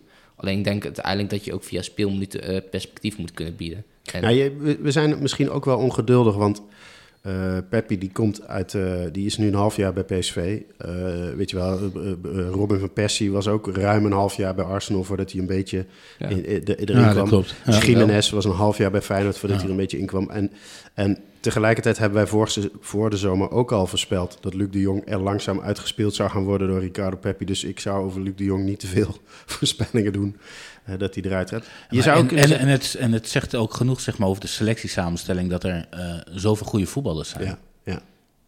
Hey uh, Elro, wat vond je de mooiste goal van uh, P S V de eerste seizoen zelf? Ja, hier, hier had ik ook weer een top drie en nu bedacht ik eigenlijk van ja... Je mag ze gewoon alle drie noemen hoor. Oh, echt? Oké, okay, ja. Dan heb ik er vier. um, nee, d- ik denk als ik puur esthetisch kijk naar wat ik de mooiste goal vond, denk ik Saibari tegen Sevilla. Um, echt, ja. zeg maar, gewoon zo uit de lucht. Um, maar ik vind het ook, zeg maar, ja, en die was op zich ook wel belangrijk, was de, was de, was de één twee. Um, Noah Lang tegen Utrecht. Die, die oh, knal. Die, die dat harde schot bovenin. Ja, ja, ja, ja, ja, dat was de eerste goal in de competitie, toch? Ja. Precies, precies. Dus ja. ik had ook het idee van... oké, okay, vlak voor rust. Ja, nieuw seizoen is geopend. Noah Lang gaat uh, Eindhoven heet maken. Bakayoko tegen Sparta. Die, ja, uh, ook die in de kruising. De kruising. kruising ja. ja, en um, welke ik zelf... En dat is eigenlijk ook volgens mij wel typerend voor dit P S V... van de spelhervattingen. Um, Boscagli uit bij Feyenoord. Ja. Oh, ja. ja, gewoon echt zo'n heel belangrijk doelpunt... waarvan ja. je denkt... oh, we gaan, we gaan kampioen worden waarschijnlijk. En... Uh, Dus ja. die vier had ik. ik. Er zijn zoveel ja. mooie combinatiegoals dit jaar om uit te kiezen. Ik, ik vind denk ik de mooiste de tweede van uh, tegen A Z, dus van Saibari. Ja, maar is... Veerman en Saibari hebben tegen Sturm Graz fantastische combinatiegoals gemaakt. Uh, de eerste goal van Nolang in de Johan Cruijffschaal was ook een hele mooie. Ja, het zijn er zoveel. Ik vind het echt... Marien? Nou ja, ik vind het, uh, ik vind het wel grappig, want jij, jij noemt nou een combinatiegoal. Voor, jij hebt dus van voorkeur voor... bijna individuele schoonheid of zo, lijkt het ja, wel. In de kruising. Ja, ik, ik ging... Uh, ik, deze vraag kwam, dus ik heb letterlijk alle goals teruggekeken. Dat is echt leuk om te doen. Ja. Dan wil je echt gewoon weer direct starten waar we ge, gebleven zijn. Uh, dus dat gaf heel veel vreugde. Maar de mooiste goal... en uh, ik, ik denk dat Peter Bos die misschien ook wel de mooiste goal vindt... want daar komt alles uh, komt samen. Dat is de vier nul van Tilman tegen Pek Zwolle. Ja. Dat is die combinatie die Dest opzet. Uh, Luc de Jong kaatst. Uh, Tilman uh, naar de buitenkant staat, zeg maar, omdat Dest binnen doorkomt. Uh, en dan achter zijn standbeen dat balletje krijgt. En Tilman die hem afrondt. Ja. Is echt...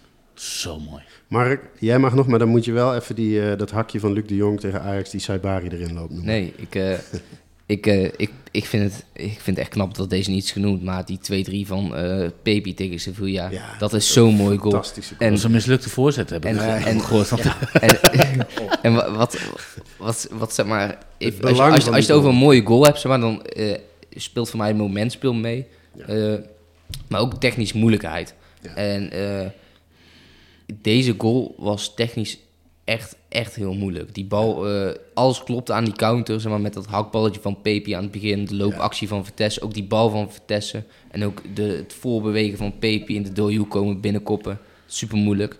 Uh, maar ik had ook nog een tweede optie, dat was eigenlijk mijn backup. En ik dacht eigenlijk, ik vind eigenlijk die ook te mooi om niet te noemen. En dat is de twee nul van Noah Lang tegen N E C.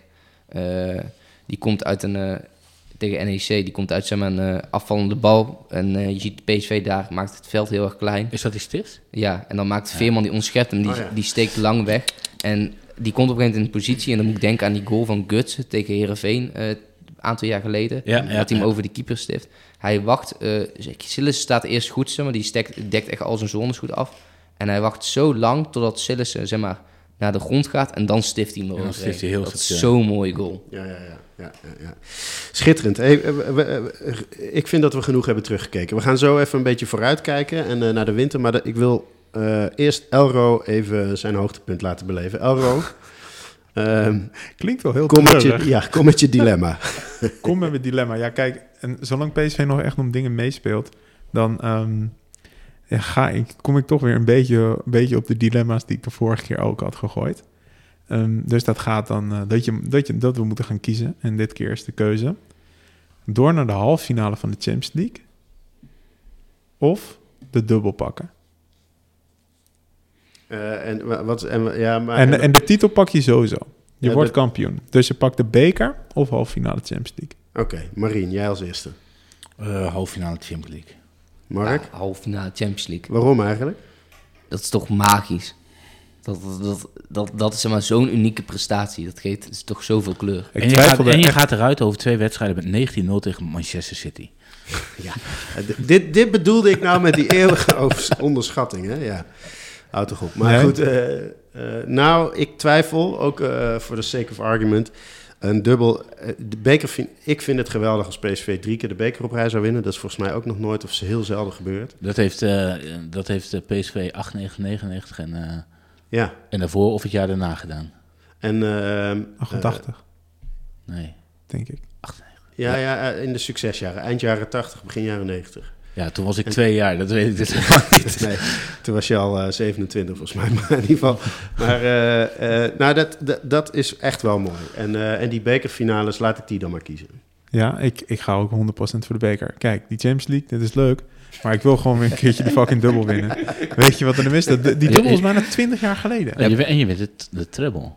Ja, ja, met de Lightdown Cup. En de... Nee, en Johan Cruijffschaal. Ja, dat gebeurt ook. Je bent gewoon altijd alle prijzen in Nederland. Ja, precies. We gaan door. Ja, jullie hebben gekozen voor de Champions League. Jammer, door. Ja, ja, deze kant van de tafel ja. uh, is wel voor de romantiek in het voetbal. Voor de prijzen. Nee, we gaan vooruitkijken. We gaan um, uh, even kijken naar de selectiekeuzes die nu uh, gemaakt uh, kunnen worden. Het is best wel spannend. P S V is op dit moment, terwijl we het opnemen, in Spanje aan het trainen. En uh, het is natuurlijk best wel spannend of zo'n elftal, uh, uh, wat nu super goed in elkaar klikt, ook goed uit de winterstop komt.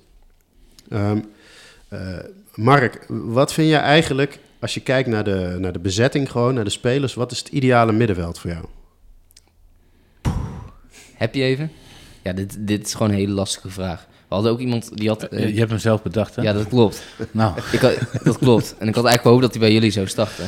Oh. Maar er was iemand die... Marien, voor... wat is voor jou het idee? Nee, nee, ga verder, nee, ga verder. Hij, hij, heeft een, hij heeft een lezing voorbereid. Nee, dit is gewoon echt een hele lastige vraag. Je hebt heel veel smaakjes. Maar ik denk uiteindelijk na uh, uh, de laatste weken... denk ik dat een middenveld met de punt naar achter... het uh, P S V het beste ligt. Dat je daaruit het meeste voetbal kan halen... en dat je daaruit ook het meest complementair uh, kan maken. Ik denk dat... Uh, Ik, je kan niet meer om Tilman heen op vanaf een bepaald moment. Jawel, hoor. Ik denk dat hij een, ik denk dat hij een, een, een Szymanski-achtige aankoop is. We hadden net over, uh, over zeg maar, ontwikkelen dat space tijd nodig hebben. Ik denk dat hij, hij heeft dat ook nodig gehad. En mm. om dan de vergelijking te maken, waarom ik het met Szymanski vergelijk. Hij kwam vorig jaar naar de winterstop. Voor de winterstop was hij ook, uh, was hij, ja, werd ook steeds gerouleerd. Kwam Dilrosun soms op team. Uh, team Timber heeft een tijdje op tien gestaan. Maar na de winterstop was hij een van de meest bepaalde spelers bij Feyenoord. Ja. En... Ik heb in ieder geval, ik heb wat uiteengezet.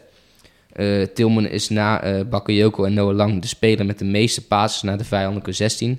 Hij is uh, de vierde speler die de meeste expected assists heeft. nul komma negenendertig per negentig minuten. Noah Lang is de hoogste met nul komma vierenveertig. Na Veerman is Tilman van de selectie in de Eredivisie degene die de meeste shot creating actions heeft. Wat is dat? Uh, ja, kansen zeg maar, creëren. Ja, kansen creëren. Alles, alle, alles wat resulteert in een schot. Dus ja, er kan zeg maar, een, ja. uh, een recovery zijn, dus ik verover de bal. Of ik krijg, uh, wordt een overtreding op mij gemaakt en daaruit komt een vrije trap wat op goal komt. Of, maar ook zelf een uh, dribbel of een actie of een, of een schot, zeg maar. En hij heeft, uh, hij heeft na Schouten van alle middenvelders de meeste recoveries. Dus acht komma eenentachtig per negentig minuten. En dat is vrijwel het dubbele van Guus Til, die op drie komma vijftien zit. Maar um, volgens mij, uh, uh, ik zei een beetje gemakkelijk uh, van... Uh, oh jawel, hij is best misbaar. En dat, is het niet zo dat juist op het middenveld P S V zo sterk bezet is... Um, uh, dat het een beetje een utopie is en ook helemaal niet gezond om te denken... dat je maar dat je een ideale bezetting hebt. Dat je maar drie spelers hebt die daar zou kunnen. Volgens mij hebben we juist met Til, met Saibari, met Veerman, met Schouten, met Tilman... Uh, en daarachter misschien ook nog wel... Uh, Uh, misschien dat Noah Lang zou kunnen, wat jij in het begin van het seizoen ook al was gesuggereerd hebt. Uh, Tigoland komt eraan. Um, ja, uh, ja, maar het luxe. Het gaat ja. vooral zeg maar, om de samenstelling van het middenveld. Dus of je een punt naar achter, punt naar voren. Ja, ik denk ook, ik denk ook qua poppetjes. Stel als je straks bij Dortmund speelt, dan uh, is het wel leuk dat je meerdere smaakjes hebt. Maar dan ga je je beste middenveld opstellen. Dan ga je niet je, nou, je twee na beste middenveld opstellen. Ja, is Saibari alweer terug dan? Nou ja, ik, ja. Ja, ja, ik ja, kijk daar toch anders naar terug. Ja. Zeg maar, je, hebt, je, je, hebt altijd te maken, ja, ja, ja. je hebt altijd te maken met rouleren, zeg maar. En dat zal ongetwijfeld ook, ook gebeuren. Maar je wil in dat soort wedstrijden wil je volgens mij je beste middenveld opstellen. En de vraag is volgens mij een beetje, wat is nou het ideale middenveld? Zowel in uh, pos- poppetjes als in wat voor uh, structuur wil je daarin spelen? Nou kijk, in dat interview waar jij het al over had, we zullen hem wel in de show notes zetten, tussen Arne Slot en Peter Bos, zeggen ze volgens mij ook dat uh, Arne Slot zegt tegen Peter Bos, het lijkt mij dat jij Til altijd erin zet in wedstrijden waar je denkt dat het een uitgeleider zou kunnen zijn. Zeg maar uit bij Sparta of Heracles, dan zet je Til erin. Als je denkt dat na een Champions League wedstrijd je misschien verslapping, dan heb je hem dus nodig. Ja, ik, ja, ja, ik geloof gewoon niet zo in uh, ideale elftallen meer in de hedendaagse voetbal en uh, onder Peter Bos. Dus ik denk gewoon dat de wedstrijd op dat moment het zal laten blijven. Weet je wat het, het, het grappige is? Sommige mensen vinden Jerdy Schouten de beste middenvelder in de Eredivisie of misschien wel de beste speler. Uh, ik denk dat die uh, in de, het ideale middenveld niet op het middenveld staat. Nee, bij mij ook niet. Hij zou bij mij centraal ja, achterin staan. Maar ja. dat is ook puur, heeft puur te maken met de bezetting centraal achterin. Ja, omdat wij, nou ja, en ook met dat wij zo gewend zijn geraakt aan het lef van Peter Bos. Maar stel maar, dat maar, je twee Jerdy Schouten zou hebben. Precies dezelfde. Dus je hebt Jerdy Schouten één en Jerdy Schouten twee. Ja? Zou die dan op het middenveld staan? Jerdy. Jerdy en Jordi. Ja, Jerdy ja, en Jordi. Ja. Ja. En dan eentje centraal achterin en eentje in het middenveld.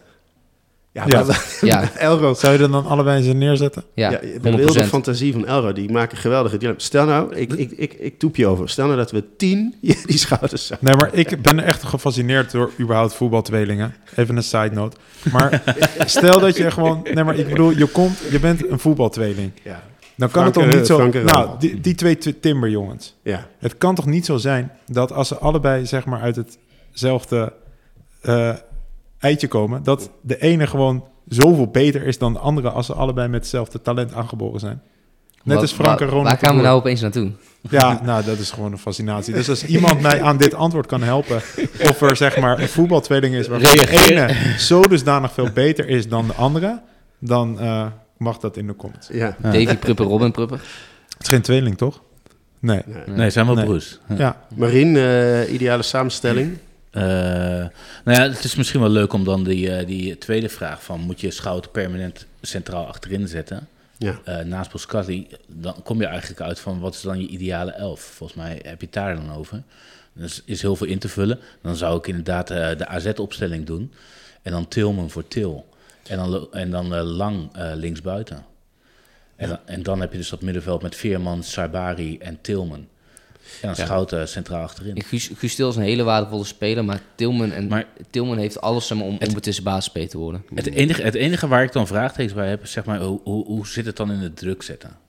Hoe bedoel ja. je? Nou ja, bijvoorbeeld Feyenoord uit. Is het, is het, uh, het bijna onopvallend, het, het, het was niet onopvallend, maar het onopvallend druk zetten en gedisciplineerd druk zetten van Til en Luc de Jong was natuurlijk uh, een wapen om... Uh, Feyenoord, van, Feyenoord te ontmantelen. En van Europees topniveau. Hè? De, ik bedoel, op dat moment, daar hadden we het nog met Pieter Zwart over in onze uh, laatste podcast. Luister die ook even terug. Maar, uh, maar dat is echt heel erg goed van Guus Til. Ja, maar ik, dat... vond, ik vond Tilman tegen uh, Tilman en Pepi dan, of in ieder geval Tilman specifiek tegen Arsenal, daarin ook heel goed. Ik, ik, ik, heb, ik heb precies de, de statistieken van uh, pressures, en, pressures en zo en uh, high-intensity sprints, die heb ik niet. Uh, Waarom niet? Waarom niet? Die zijn niet beschikbaar openbaar, helaas. Oh. En uh, wat in ieder geval wel zo is, Tilman heeft heel veel recoveries. Dus hij doet in het druk zetten, doet hij klaarblijkelijk wel iets uh, goed. Maar je hebt natuurlijk ook meerdere manieren om druk te zetten. Als je bijvoorbeeld ziet, sinds dat Guus Til erin zit, staat bij P S V, zet P S V uh, steeds druk vanuit Guus Til en Luc de Jong. Maar daarvoor, toen Noah Lang uh, niet geblesseerd was, was het steeds met Noah Lang en Luc de Jong. Dat die twee druk zetten en dat dan. Dan krijg je meer zeg maar, de manier waarop Van Nistelrooy vorig jaar druk zette bij... Uh, Van, het, op de keeper. Het, dat, zijn, dat zijn toch ook variaties ja. ten opzichte van uh, spelsystemen ja. die je tegenover je. Maar dan maakt het dus niet zo heel veel uit. Uh, uh, dan is het vraagstuk, zeg maar, hoe zit het dan met druk zetten? Uh, dat maakt dan op zich niet zo heel veel uit, omdat je dan weer een andere variatie daarin gaat zoeken. Dat is waar. Hey Elro, uh, vlak voor de winterstop uh, kwamen Mauro en Obispo weer terug. En uh, verwacht jij nou dat bijvoorbeeld een Mauro echt ook weer uh, in het elftal gaan, kan gaan komen? Ja, lijkt mij dat het best wel een lastig verhaal gaat worden, toch? Geen hoe het er nu in staat. Maar dat denk ik een beetje hetzelfde verhaal. Ik denk, hij gaat zijn minuten, de, verwacht ik wel, maken. Maar ik heb wel het idee dat hij wel een achterstand heeft. Maar dat is meer omdat de rest volgens mij gewoon heel goed staat en heel erg, ja, ik heel erg sterk is. Maar ik vind hem niet, ik vind hem niet zeg maar, beter dan nu deze of Dest in die positie. Nee, nee, maar... Hij uh, kan wel beide kanten uh, eruit. Ja, dus ik, ik denk wel dat hij gewoon de eerste backup is als er eentje een back... Pff, jezus, ja. Als een back geblesseerd is, is hij de eerste back-up. Back, back Zo lekker is dit, jongens. Ik ga goed vanavond. Ik heb nog wel een andere interessante vraag. Die staat niet in het draaiboek, maar die had ik wel hier in mijn notes bij staan bij uh, Schouten als optie voor centrale verdediger. Want uh, Armel Bella Kotschap is natuurlijk geblesseerd. Maar stel, weken, uh, uh, hij is nog steeds geblesseerd, hij is ook niet meer op trainingskamp. Maar stel, je ziet hem echt als serieuze optie als hij straks fit is uh, als, cent- als eerste centrale verdediger. Ik weet niet of dat nog steeds het geval is vanwege zijn blessure. Maar stel, je ziet hem echt op die manier. Zou je dan wel nou met Schouten centraal achterin moeten gaan spelen? Want die twee die verschillen zo erg van speelstijl. Dat je straks misschien een, een, bepaalde, uh, een, een, bepaalde manier, een, een bepaalde manier in je speelstijl krijgt, tactisch gezien. Dat ze maar, dat, dat het niet meer gaat werken om en dat je allemaal Bella Kotschap erin gaat brengen. Nou ja, is, is het niet zo dat, dat bij al deze vragen... Uh... Uh, ja, gaat, ja, ik blijf maar terugkomen op dat punt. Er is gewoon geen ideale elf. Straks, Saibari is nu vijf weken weg waarschijnlijk. Um, uh, straks uh, gaat er ongetwijfeld weer iemand geblesseerd raken. Je hebt gewoon heel veel opties. Je hebt heel veel verschillende soorten wedstrijden. Uh, Peter Bos laat ook zien dat hij wel degelijk tactisch kan variëren. Helemaal niet altijd hetzelfde speelt. Uh, dus we gaan al deze spelers terugzien. Uh, vermoed ik. Marien? Uh, en, uh, en, ja, nee, want het is gewoon een open deur. Je gaat alle spelers nodig hebben. Wat Mark dus eigenlijk vraagt is, is, is van... Moet je, moet je nou met Schouten achterin gaan, gaan spelen... op het moment dat je een, een totaal andere voetballend... ja, of niet voetballend alternatief terug gaat krijgen... Uh, en dan, dan neem je een bepaald risico. Maar mentaal in mijn hoofd zit Bella Kotschap er al niet meer bij. Nee, want ik nee. denk van ja, hij is, hij is gehaald voor de Champions League. In de Eredivisie kunnen wij toppers winnen met Schouten achterin. Nee. Ja, hij, heeft een, hij, heeft, hij kan voor honderdduizend miljoen straks opgehaald worden. Dat gaan we dus nooit doen. Nee. Uh, nou ja, vol, volgens, mij, uh, uh, volgens mij kan hij nog eens een keertje aan de bak komen ergens. Uh, dat zien we dan wel. Maar het nee, interesseert nee. mij eigenlijk vrij weinig. Het grappige is, ik heb dus gewoon een Duitsland shirt met Bella Kotschap erop gehaald. Ja. Ik vind dat je dat de volgende uh, keer aan moet trekken. Ja, ja, dat is goed. Ik wil, ik wil nog wel één ding zeggen over, ja. over Mauro junior. Want uh, Pieter Zwart had natuurlijk een heel mooie analyse gemaakt over, uh, over het, uh, het P S V van Peter Bos. En daarin noemde hij een van die spelprincipes binnen-buiten. En dat is eigenlijk simpelweg van buitenspelen aan de binnenkant betekent eigenlijk de bek aan de buitenkant of andersom. En Mauro junior heeft natuurlijk bij uitstek de kwaliteiten om dat op een goede manier in te gaan vullen. Zoals Dest dat doet. En Van Aanholt en... Uh, These en, en wie dan ook, die, die heeft die dat minder. minder. En hij kan links en rechts. Dus ik, en, en Bos die heeft aan het begin ook gezegd van, dat hij het enorm zonde vond dat uh, Mauro een terugval ja. kreeg. Ja. Dus uh, ik verwacht daar nog wel wat van. Um, uh, laatste vraag uh, hierover. Uh, welke speler verwacht je nou dat uh, heel erg opvallend zal zijn? Uh, Mark noemde net dat Saibari een van de opvallende spelers was. En we hebben al verschillende namen genoemd van de eerste seizoenshelft. Wie verwacht je dat opvallend zou worden in de tweede seizoenshelft, uh, Elro? Ja, ik, ik had Luc de Jong, maar ja, de, de, iedereen valt gewoon op. En dat is volgens mij ook de kwaliteit van dit seizoen. Ik hoop in ieder geval niet dat Benitez te veel hoeft op te vallen. um, ja, en, en voor de rest dan hoop ik dan maar gewoon Noah Lang. Hij heeft, uh, hij is lang geblesseerd geweest. En ja. Ik hoop dat we, dat we nog veel van hem gaan, uh, gaan zien. Marien? Ja, one to watch vind ik inderdaad ook Noah Lang. Uh, van wie ik heel veel verwacht. En dat heeft, uh, uh, dat heeft Mark natuurlijk ook al aangegeven. Dat is Tilman. Die heeft, die heeft zo'n waanzinnig goede indruk gemaakt in die wedstrijden voor de winterstop. Dat ik denk inderdaad dat dat een cruciale gaat worden. Ik heb hier staan one to watch ook Noah Lang. Simpelweg omdat hij, hij is, voor zijn blessure was hij zo bepalend voor ja. het veldspel van P S V. Hij, ja. zoog zoveel, hij creëerde zoveel dynamiek en hij zoog zoveel het spel naar zich toe. Ja. En dat heeft P S V echt gemist, vind ik. Ondanks dat P S V goed heeft gespeeld, heeft men dat echt gemist. P S V is er echt goed aangepast, toch? In die wedstrijden zonder Lang. Ja, ja, ja en, zeker. Ja. En hij wil zich bewijzen voor het E K. Uh, uh, dus dat wordt mooi. Ja, ik, uh, ik denk dat de one to watch sowieso heel moeilijk te voorspellen is. En dat, dat we er zeker van kunnen zijn dat het elftal wat we gezien hebben gaat veranderen. Misschien noem een naam. Noem alsjeblieft een naam. Nou, dit, al, dit, dit zijn wel uh, open deuren. Maar alle space gaan opvallen, Elro. Jackie Lozano? Nee, dan noem ik uh, Peppi of Tigoland. Ah, ik hoop um, Tigoland. Dat uh, vind ik trouwens een leuke. Laten we... Um, want ik wil straks ook nog wel even hebben over... Uh, ja, hoe, hoe blijven onverslaanbaar geachte elftallen nou echt onverslaanbaar? En onszelf een beetje vergelijken met bijvoorbeeld het Arsenal, de Invincibles of het P S V uit negentien achtentachtig. Uh, of het Ajax onder Morten Olsen en, uh, in, in twintig negentien.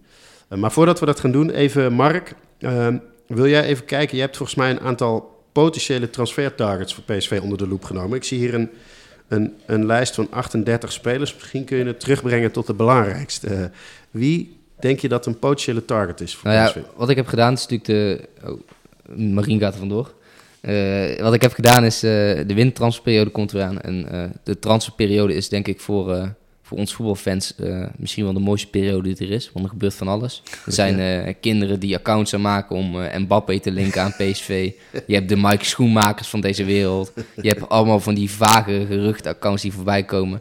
Dat soort tra- je hebt foto's van oren die voorbij komen en er wordt gekeken wat voor speler het is. De transfer- Feyenoorders die in één ja. keer prijzen kunnen winnen ja. bu- buiten het seizoen. Het, de transferjossies die zijn overal. En uh, weet het, uh, ik heb een uh, overzichtje gemaakt van uh, de spelers waar P S V tot nu toe aan gelinkt is. En uh, uh, die gaan wij uh, nu presenteren. Uh, om even alvast disclaimer, er zitten denk ik wat goede geruchten tussen, maar ook echt wat, uh, wat uh, shady geruchten.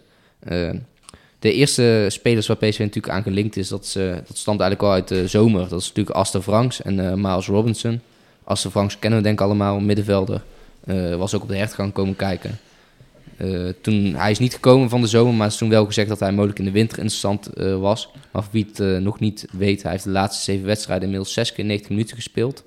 Dus dat gaat waarschijnlijk een lastig verhaal worden. Hij heeft nog wel een contract tot tweeduizend vijfentwintig, wellicht dat dat een rol speelt, maar dat wordt lastig. Andere naam, Miles Robinson, die is inmiddels transfervrij naar F C Cincinnati. Dus ook dat gaat hem niet meer worden. Maar er was nog een andere Amerikaanse naam die uh, genoemd werd. En dat was Chris Richards. Yeah. Die hebben we ook uh, naar gevraagd in de negentien dertien... Po- in Bij Ernest po- Stewart. Ja, met Ernest Stewart. Grote, sterke, balvaardig centrale verdediger van één komma achtentachtig. Veel, veel in de duels. Uh, hij zou mogelijk interessant zijn. Ook Feyenoord Transfermarkt die uh, kwam met een bericht op drie december... dat Feyenoord voor hem in de markt zou zijn. Haalbaarheid had uh, Feyenoord Transfermarkt toen geschat op zeventig procent. Maar sindsdien is eigenlijk hetzelfde gebeurd bij Aster Franks. Hij is uh, haalbaarheid in dan? Ja, hij, hij, hij weet dan natuurlijk met geruchten en dergelijke. Hij zit in dat wereldje. Elro, dat weet toch hoe dat gaat in het voetbal? Gewoon een dat zilver, gewoon, zilveren medaille. Ja, iemand, ja. ja nee, maar gewoon uh, natte vingerwerk. Iedereen, ja, uh, okay. je roept wat. Ja, hij ja, zit in dat wereldje en hij kent natuurlijk ja. zaakwaarnemers. En hij weet hoe space daarvoor openstaan, dus dat scheelt. Ja. Uh, maar het is eigenlijk hetzelfde beeld als met Aster Franks. Uh, hij is gaan spelen op, opeens omdat... Uh, een van de spelers daar geblesseerd is geraakt als uh, verdediger middenvelder. En daar heeft hij de laatste zeven, minuten negentig, de laatste zeven wedstrijden negentig minuten gemaakt. Dan zijn er nog wat, uh, ja, wat shady geruchten. Renato Sanchez werd genoemd via de Roma Press, maar dat is niet terug te voeren naar een journalist. Uh, er was een middenvelder van uh, Celtic, Matt O'Reilly is genoemd. Via Sky Sports is dat gelinkt.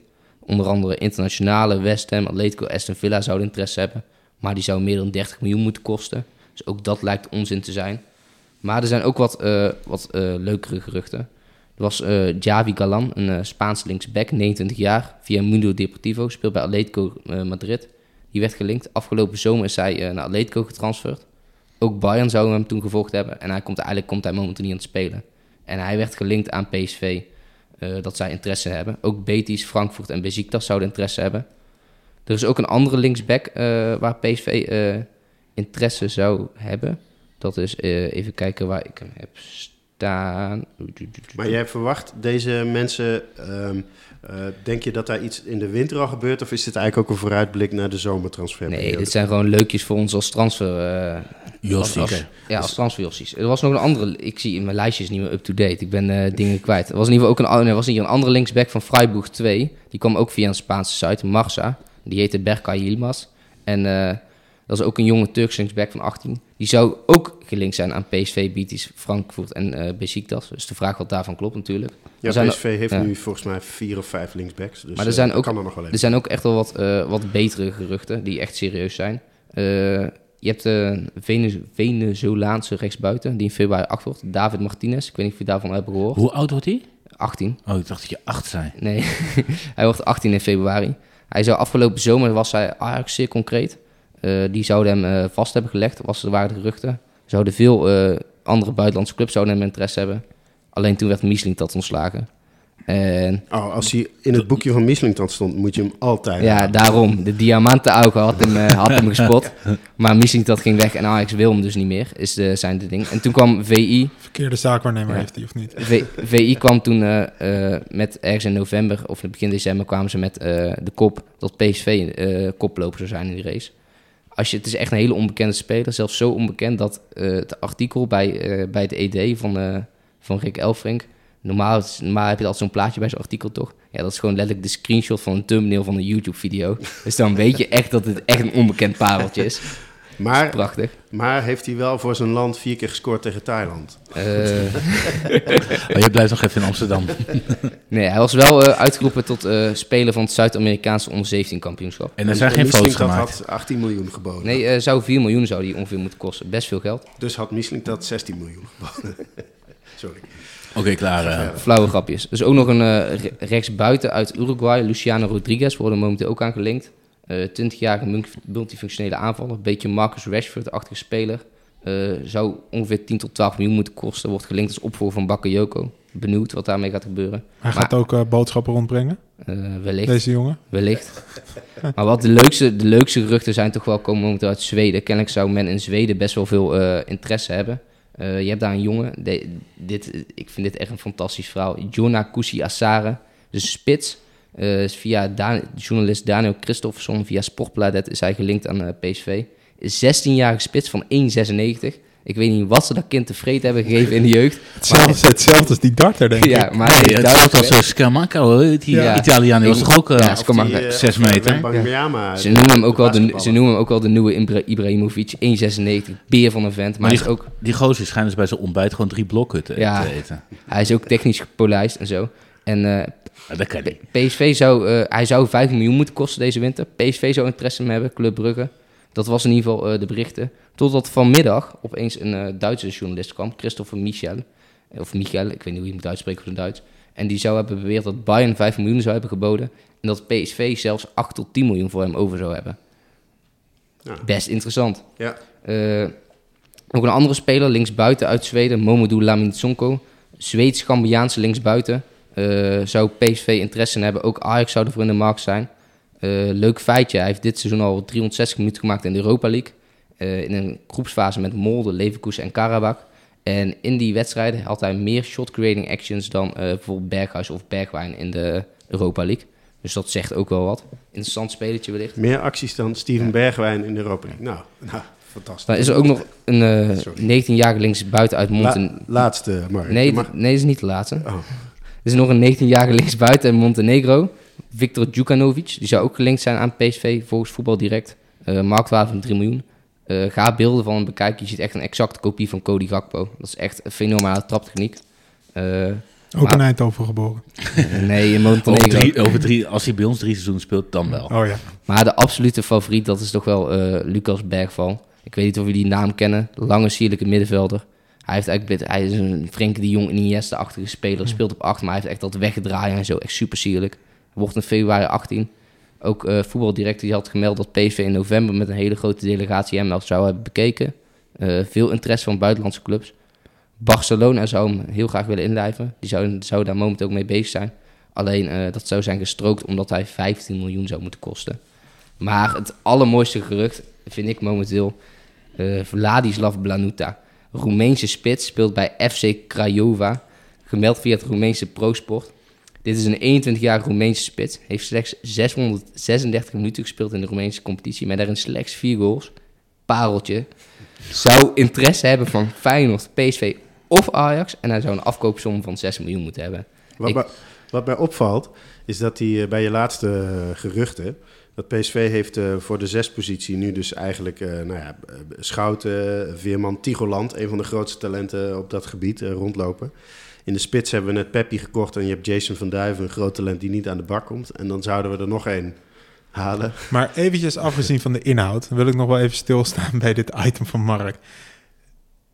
Kennen jullie, zeg maar... Vroeger had je altijd Johan Derksen, toch? Bij ja, Vandaag in Sight. Ja. En die nog kwam op een gegeven moment dat brilletje uit zijn zak. Ja. Ja. En dan ging je dat allemaal voorlezen. Stond allemaal gehighlight. Ik kreeg er hele sterke feelings bij. Dus ik wil eigenlijk wel dat, uh, dat Mark iedere keer een dergelijk iets gaat meenemen. Met, een brilletje. Met dit soort spelers. Ik moet ook wel weer zeggen dat ik ook wel denk van... wat een ongelooflijk absurde business. Want van al deze namen gaan er geen eentje komen. Misschien alleen die Frank. Waarschijnlijk niet inderdaad. Nee, Frank gaat niet komen.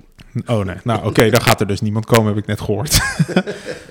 Maar, maar als, ze ja, wel, als, als ze wel komen, dan heb je ze hier voor het eerst gehoord. Ja. Ja. Ja. Hey, mo- moeten we überhaupt iemand halen, Marien, deze winter? Uh, nou ga ik mezelf tegenspreken, want ik had de voorgaande uh, podcast heb ik het over, uh, over uh, een, zes, een zes gehad. Uh, ik, uh, ik hoorde ook dat interview van, uh, van Stewart, waarin hij zei van we moeten heel zorgvuldig zijn uh, om de groepsdynamiek en de hiërarchie niet te verstoren. En uh, d- daar voel ik eigenlijk wel wat voor. Ik denk dat je de huidige selectie intact moet, uh, moet houden. Uh, niemand eruit, niemand erin eigenlijk. Ja, weet je, d- dit, dit vind ik een heel interessant uh, item, want volgens mij voelen wij allemaal totale euforie de afgelopen weken en maanden. En, en voel je inderdaad van, ah, dit is een heel bijzonder seizoen en dit is een, een uh, belangrijk vaasje wat we niet kapot mogen laten vallen, zeg maar. En, uh, uh, en misschien als je een speler haalt of er gaat iemand weg, uh, wordt de hele dynamiek verstoord. En ik vind dat ook een, ik denk dat dat ook een verkeerde houding is, omdat Uh, elftallen en teams altijd blijven ontwikkelen. En het risico is natuurlijk net zo groot dat je te laat uh, iemand vervangt of te lang het probeert in stand te houden. Ja, vooral dat, dat toch? Bij die succesvolle elftallen. Ja. Maar, zie je maar altijd is, dat je moet, moet je doorselecteren. Ja, maar dan, dan is het interessant, dan moet je dat in de winter gaan doen, nee, in, in een lastige markt. Nee, dat zou ik in de zomer doen. Ja, precies. Dus, en nu gaat het terug over de winter. Ja, k- kijk naar ja, die echt... Ja, het gaat die, nu over de winter ja. vooral. Die echt succesvolle clubs, volgens mij dat Manchester United en het Bayern München van die jaren dat ze echt domineerden. Nou, Bayern ja. domineert natuurlijk al eeuwig. Maar in ieder geval Manchester United, ook toen in de Premier League, die verkochten gewoon hun beste spelers. En dan... Uh, ja. En dan ja. Nou, dat is gewoon Champions League gewonnen. Maar zou je, zou je bijvoorbeeld als strategische aankoop moeten doen? Bijvoorbeeld voor aankomende zomer. Ja, maar dat is een andere. andere maar dat, dat doet P S V toch al jaren? Dus, dus goede jeugdspelers halen of, of een Peppi halen. Dat, dat is al heel lang het beleid van de meeste Nederlandse topclubs om... Nou, ik vind dus een goede jeugdspeler. zestien, zeventien, achttien, Saibari. Ik vind dus een goede jeugdspeler halen of Peppi halen is nog een heel groot verschil. Ja, oké. Okay, okay. Nou ja, misschien, misschien wel uit Zweden toch of zo. Volgens mij liggen die competities daar ook stil. Ja. Dus voor hun is het zomer, voor ons is het winter. Volgens mij in Zuid-Amerika liggen competities ook stil momenteel. Um, uh, wat, wat vind jij, uh, Mark? Uh, moet er iemand bij komen nu in de winter? Uh, van dat lijstje wat je net genoemd hebt? Of gewoon überhaupt? Ja, van dat lijstje, ik heb wel een paar spelers die ik wel echt... Ik heb, ik heb, die, ik heb ze allemaal bekeken. Ik heb allemaal YouTube-compilaties lopen zoeken. Ik vond er echt een paar fantastische hoe, hoe spelers. Hoe was je kerstvakantie? Ja, leuk. En uh, hoe heet het... Uh, Nee, ik denk dat P S V zich wel moet versterken. Als je het hebt, echt hebt over een aanvulling voor het eerste elftal, is de centrale positie voor centrale verdediging. Daar moet gewoon iets gebeuren. Ook nu Almelo Bella Kortchap eruit ligt. Uh, gewoon puur eigenlijk alleen al voor de ambities richting dat duel met Dortmund, vind ik. En, uh, ja, dus je, de, uh, je bedoelt een basiswaardige ja. C V nog in de winter halen. Ja. En... Maar, maar even serieus, hè? Denk je... Stel nou dat Miles Robinson of Chris Roberts, die komen dan niet, maar stel dat ze zouden komen. Denk jij dat die er, zich er nog inspelen en zich helemaal aan kunnen passen aan het systeem als we over zes weken tegen Dortmund moeten? Denk ik wel. Ja? Ik denk het wel. Ik denk dat, het, ik denk dat je één speler vrij snel kan inpassen. Ik denk dat het wel lukt. Heb je iemand in je hoofd die je graag zou willen dan? Nou, ik zou die Chris Richards zou ik wel interessant vinden, alleen die, uh, die is niet haalbaar, lijkt mij. Maar wellicht dat er wel anders. Ik zou het in ieder geval een centrale verdediger echt als versterking voor de eerste elftal zou ik wel echt overwegen. En voor de rest, ja, ik zou het heel goed vinden als P S V strategische uh, aankopen gaat doen. En dat kan bijvoorbeeld een jonge buitenspeler zijn, of een jonge middenvelder, of een jonge verdediger, zeg maar, die bij uh, Bakayoko P S V gaat vervangen in ja, de winter. Ja, die, ja, bij, P S V, die bij maar P S V die vind, ik, die vind ik anders, ja. Maar het kan ja. ook voor jong P S V zijn, want jong P S V staat er momenteel ook beroerd ja, voor ja. dat je daarvoor aankoop gaat doen. Nou ja, ik... Het valt mij juist op dat uh, bij P S V ontzettend veel luxe is. En de situatie van Babadi laat ook zien dat je misschien nu juist wel te weinig uh, ruimte hebt om talenten kans te geven. En, uh, en, en Van Duiven en zo. Dus uh, op dit moment zou ik niet te veel kopen. Ik, ik vind dat P S V in alle linies er heel sterk voor staat. Um, dat Romaglio en Schout het veel beter doen dan we vier maanden geleden dachten dat het zou gaan. Dat het bovendien helemaal niet zo'n cruciale posities zijn met dit spelsysteem waar iedereen goed meedoet, als we dachten. Dus, maar je zit ja, wel in... Je zit wel... Als je iemand haalt, dan, uh, dan, dan verstoor je wel, ja... Uh, ja, dan, dan krijg je wel meteen scheve gezichten. Hè? Dus de, de, dan gaat uh, Taye Abed of Emir Bars of zo, of uh, de andere talenten... Ja, maar dat, dat duurt toch nog wel echt totdat zij er aankomen, toch?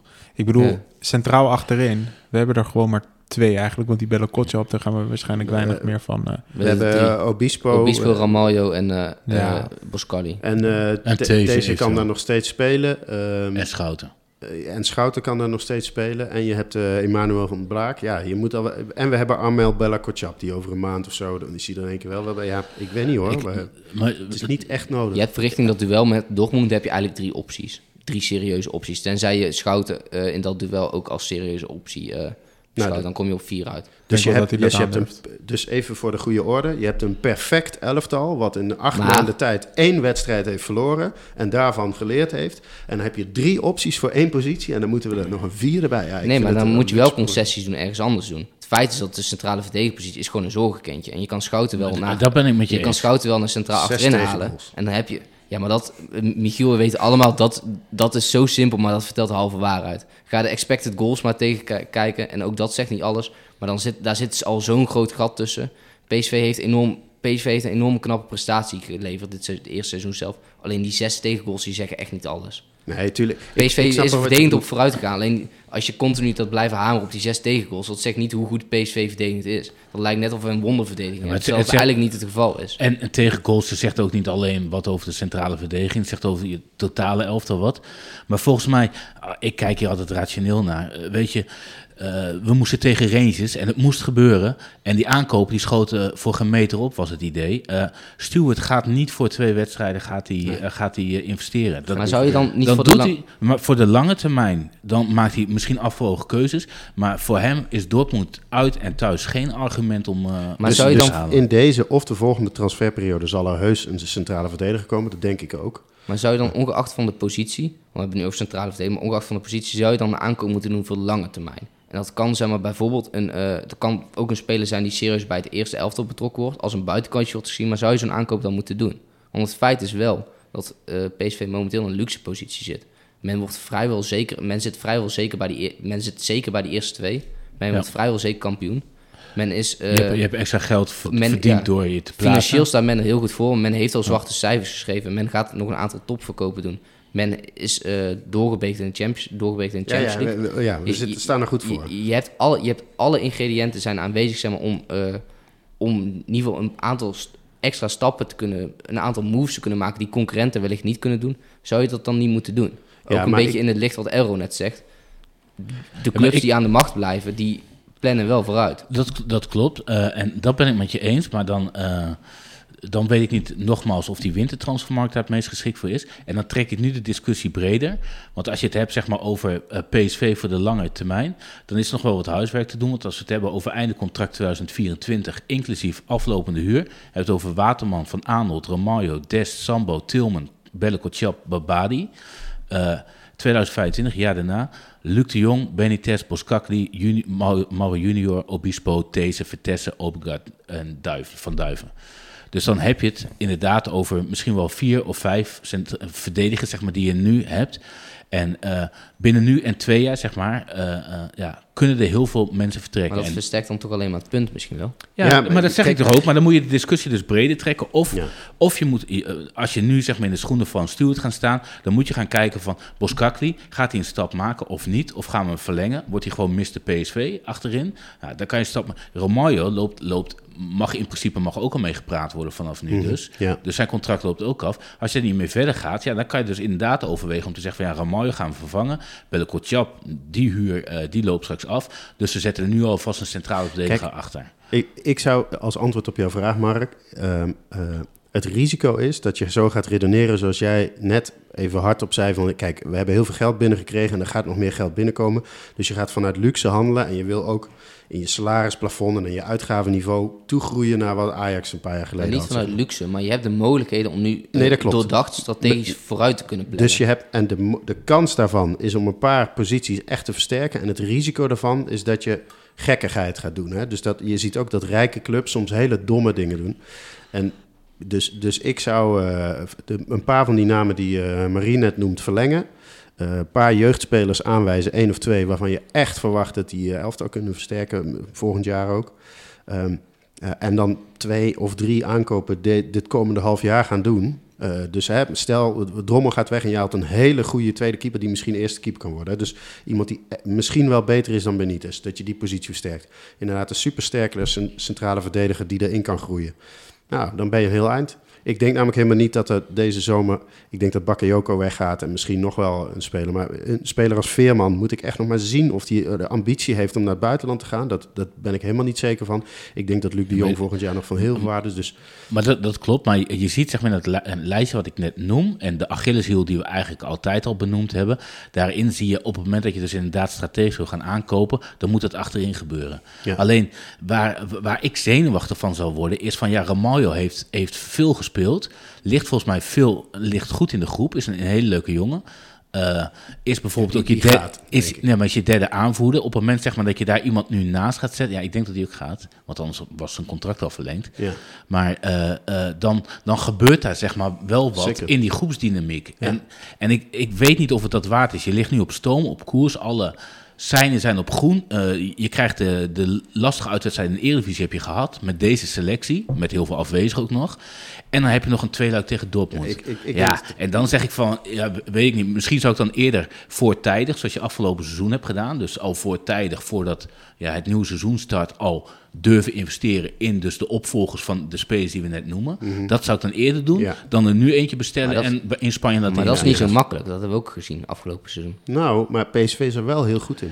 Dus, die, dus de spelers maar kopen is, van zeventien, achttien, zeg maar de Madueke, Saibari, Tigoland, Bakayoko... Zo'n speler waarvan je ervan denkt dat die over een jaar in de basis kunnen staan... daar is P S V wel nou, heel ik, sterk in. Ik, ik bedoel ook gewoon voor in de markt kunnen opereren... omdat je nu dus cash hebt.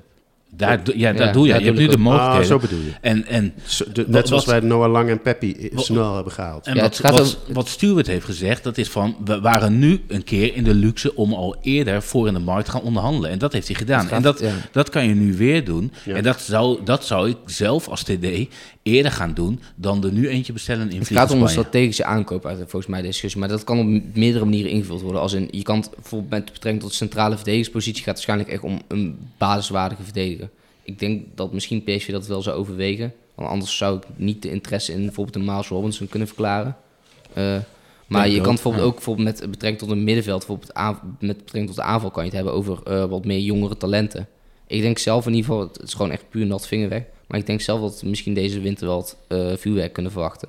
En ik zat in de auto en toen dacht ik aan uh, de laatste aankoop van Marcel Brands... was Maxi Romero voor elf miljoen. Was een achttienjarige Argentijnse spits. Ja.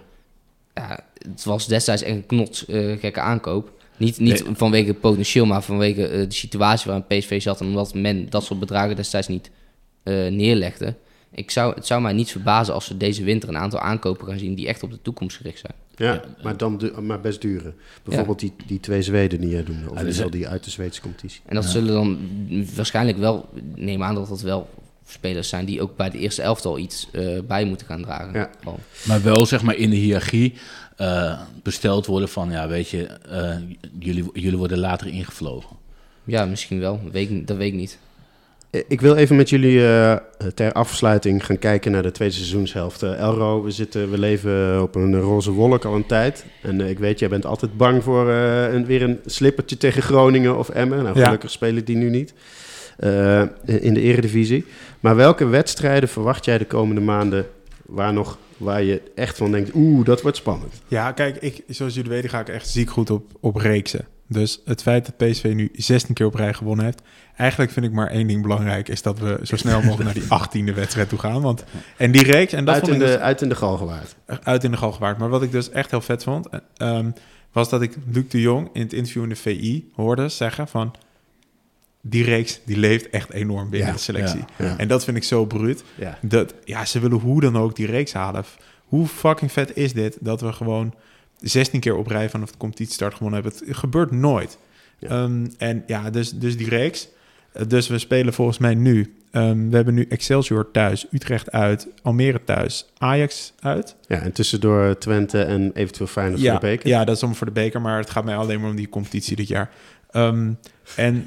Ja, dus Ajax uit is echt wel een lastige. Die zou je echt wel kunnen, kunnen verliezen natuurlijk. Of kunnen gelijk spelen. Um, dan moeten we nog naar Heerenveen uit. Nog naar Utrecht uit. Er zitten echt nog wel een paar, uh, een paar, paar wedstrijden tussen... waarvan ik zeg van nou, dat is niet, um, die ga je niet zomaar winnen. Um, Ik, ik heb echt super veel vertrouwen in. Ik ja, maar, haal maar helemaal niet van Ajax je, uit, want uh, die ja, verdediging van Ajax is echt... Maar een... Feyenoord, Feyenoord komt ook nog naar P S V toe. En, en bijvoorbeeld um, over een andere reeks gesproken, de, de wedstrijd waar we zeg maar volgens mij het langst nu um, niet van gewonnen hebben, is thuis A Z. We hebben volgens mij nu al drie of vier keer op rij ja, A Z thuis dat echt, verloren. Dat, dat is ja. voor ons Roda van vroeger. Ja, nul vier, nul vier, nul een. Um, ja. het is, die verliezen we gewoon al een paar jaar. Maar, maar en, en doe één keer... Volgens mij nog een keertje één twee ook. Je, ja. je, je, je roze bril op, uh, Elro. Ja. En denk eens even na in het scenario dat P S V dit jaar niet gaat verliezen. Uh, Geloof je erin? Niet verliezen zou, uh, zou echt wel kunnen als ik daar nu mijn geld op... Ik durf niet... Kijk, het punt is ook wel vaak dat je op het moment als je te vroeg kampioen wordt... dat je daarna gaat lopen choken. Dus eigenlijk is, moet je hopen dat Feyenoord gewoon vol blijft winnen... zodat het gat die ongeveer de tien punten blijft tot aan P S V Feyenoord. Dus dat moet je eigenlijk hopen. Eigenlijk moet je hopen, iedere week als P S V wint... meteen hopen dat Feyenoord wint. Want anders ben je, zeg maar, mathematisch te vroeg kampioen. Want dan ben je vijf ja. wedstrijden van tevoren kampioen. En dan is de druk eraf. En dan, maar je en zou dan ook kunnen zou zeggen... je, zeg maar, want dan moet je nog naar Heerenveen. En ja, dan... We hebben toch een selectie waarvan we vaststellen dat die super volwassen zijn... en ja. die willen heel graag dit, ja. deze geschiedenis schrijven. Ja, Boscagli, dat, dat hoop je wel, natuurlijk. De Jong, dat lijkt er wel in te zitten, ja. ja. ja, het, is ja wel... het, het, als het, ja, het is heel cliché, maar als het een seizoen kan, dan kan het dit seizoen. Zeker gezien de feiten, de wedstrijden die je natuurlijk al gehad hebt qua, nee. uh, qua uh, lastigheid. Feyenoord, uh, Feyenoord uit was echt voor mij... Ik had me al helemaal neergelegd bij dertien wedstrijden op rij. Ja, jij denkt dat we altijd verliezen in de Kuip. Nou, dat is toch ook gewoon nee, zo? Ik, is helemaal ik, ik liep daar, ik liep daar de bus uit. Nou, Oké, okay, ik liep daar de bus uit en ik had het uitgezocht. Want we hebben er dus dertien keer gewonnen van de vijfenzestig keer. Dus ongeveer één op de vijf keer winnen we daar. Want het was vijf of zes jaar geleden dat we daar voor het laatst gewonnen hadden. Dus ik zei al, Brani, weet je, Amsterdam, hè. Ik zei al, van nou, we gaan niet dit jaar, we gaan niet dit jaar weer eens een keertje winnen. Nou, uiteindelijk... Uh, Hele makkelijke één twee, niks aan de hand. Nou, ja, maar de afgelopen twee seizoenen... Nou, okay. maar, P S V, Marie, wint, bijna nooit in de, P S V nee, wint maar, bijna nooit in de Kuip van Feyenoord. Dat twintig, is wel gewoon een feit. Nee, maar, maar, nee, maar, maar, wel, jij, maar je hebt daar wel Guzebujuk voor nodig. Ja, ja maar nee, Michiel, Michiel, jij telt een twee twee als een overwinning... omdat nee. je vindt dat... Nee, dat, Feyenoord, dat is, Feyenoord is anderhalf jaar geleden ja. door P S V helemaal zoek gespeeld in de Kuip. Hadden we vier nul achter moeten staan bij twee twee geworden. P S V ja, nee, heeft, tuurlijk, toch, P S V heeft toch ook gewoon van Sevilla ja. laatst gewonnen. We gaan het rode gebied in nu, jongens. Ja, ja. We gaan, ja, we gaan, je moet straks weer gaan editen. Ja. Welke, welke wedstrijd kijk je naar uit, Marien? Ja, ja, dat was de vraag. Ja, uh, uh, ja Dortmund. Dortmund, honderd procent. Ja. Want en, uh, dat is de norm geworden, de Champions League. Hebben jullie al kaartjes? Kun je al kaarten krijgen voor de thuiswedstrijd? Nee, toch? Nee, nee. Nog niet. Ja, ik, nou werd ik in één keer zenuwachtig. Maar, en uh, gaan we die winnen? Uh, thuis zie ik dat wel gebeuren. Is dat mogelijk? Uit. Ik, Marie, um, is P S V niet super... Waarom zou P S V uit van Dortmund... als je het op dit moment bekijkt hoe sterk P S V is... en hoe sterk Dortmund is? Waarom zou P S V daar moeten verliezen? Nou, ik, ik, wat moet er dan misgaan? Hè? Dus analyseer eens hoe P S V daar kan verliezen. Wat, wat gaat er dan niet goed of wat doet Dortmund dan heel erg goed? Dat weet ik niet. Want ik, ik, weet je, die wedstrijd die komt over een aantal weken pas. Dus dan weet je pas wat er, uh, wat er allemaal gebeurd is. Want Dortmund lijkt ook op de transfermarkt wat bezig zijn. Wel of geen andere trainer. Maar ik, ik kijk naar P S V en P S V uit tegen Arsenal. Uh, daar hebben we het al over gehad. Uh, uit tegen Lans, uh, dat was uh, op karakter uh, toch nog een gelijkspel. Uit tegen Sevilla, tegen, tegen elf man was het uh, zes minuten kansloos. Weet je, we laten op het Champions League niveau ook niet zoveel soeverein, soevereiniteit zien... dat we daar wel even gaan winnen. Dus uh, nee, dus, uh, dus dat gaat lastig worden. Mark? Sluit ik maar voorkomen bij aan. Hier, wacht even. um... Uh, nou ja, ik, ik, ik denk als je kijkt naar... Uh, uh, ik, ik, ik denk dat dit een magisch seizoen is... Waarin, uh, uh, waarin je P S V op waarde moet schatten. Er zijn maar een paar elftallen in Europa... die op dit moment zo goed in elkaar zitten... en zo sterk voetballen als P S V doet. En uh, Dortmund is daar niet één van. Dus a, a, als je je niveau behoudt... en ik vind ook de eerste twee, drie wedstrijden na de winterstop... heel belangrijk om te kijken hoe dat gaat. Want welke records gaan er aan? Want als we bijvoorbeeld kijken naar het aantal tegendoelpunten... staat nu op dertien... We hebben er nu zes. Ga je, nooit, ga je nooit volhouden. Nee, ja? nee denk nooit maar, ja, maar waar, waar, waar, waarop baseer je dat? De onderliggende Dat is net data. Zo natte vingerwerk als zeggen dat... Voor, uh, uh, voor de luisteraars, Mark duikt nu meteen zijn computer in ja. om de data op te zoeken. ja. Nee, kijk, wij hebben gekeken uh, naar een aantal uh, uh, bela- uh, ja, heel erg goede teams. Bijvoorbeeld het Arsenal, de Invincibles, uh, uh, P S V in negentien achtentachtig. Um, dat, dat Ajax onder Morten Olsen was een soort recordteam. Hè? Uh, kijk even naar, naar Elro, die de geschiedenis altijd goed kent. Volgens mij was het zevenennegentig, achtennegentig. Die hadden honderdtwaalf goals en tweeëntwintig goals tegen. Ja. Als je P S V's huidige doelsaldo doortrekt, komen we boven de honderdtwaalf uit. En hebben we er dan dertien tegen. Ja. Dat is echt... Uh, ik, ja. ik heb even gezocht, zou je zeggen, om het niet te halen. Omdat we zitten nu op een expected goals against van dertien komma twee. We ja. zouden nu al statistisch erover moeten zitten. Ja. Dat is wat we net ook ja, al zeiden. Het dus is, zo, je, die, het die is zo'n gewoon, uitzonderlijk ja. seizoen. Ik zou zeggen waarom we het wel dat halen. Is zo'n uitzonderlijk moeilijk record. Ja, dat ga je bijna niet halen. Je hebt ook nee, dat record, ga... en ik ga nou refereren, je hebt dat record van Mourinho... met aantal uh, uh, tegendoelpunten in de Premier League. Ik weet niet hoe hoog dat ligt. Volgens mij op zeventien of zo. Ja, ook zoiets. Dat is zo'n record. Dat, ook zoiets ga je bijna nooit meer halen. Nee, nee, maar dat, dat is gewoon echt, echt, echt onhaalbaar. Ik denk het enige, zeg maar... Als je, want we spelen nu nog achttien duels. Um, waarvan de helft uit, helft thuis. Um, ik denk wel dat het er wel... Het puntenrecord, dat we, dat het puntenrecord van P S V staat volgens mij nu op... achtentachtig van hmm. P S V zijnde. Ik denk dat dat wel een, uh, een... Dus dat moet je veertien punten laten liggen. Dus dat is vijf, vijf keer punt, punt verliest. Of vijf, dat is vijf keer verliezen, zeg maar. Ja. Um, dat, dat zou nog wel, dat, dat je, zou je, wel kunnen. Volgens mij kunnen wij ons nog helemaal niet zo goed voorstellen... hoe sterk dit P S V is. Het P S V nee. van de eerste wedstrijden tegen uh, Utrecht thuis, ja. Vitesse uit... was veel zwakker dan het P S V nu. P S V wordt alleen maar sterker. En het is bijna on... Dus P S V moet vier of vijf wedstrijden gaan verliezen... of in één keer gelijk gaan spelen... willen ze niet allerlei records breken. Dus nee, maar het puntenrecord van P S V zelf... Denk ik, ik denk dat het punt van P S V-record zelf eraan gaat...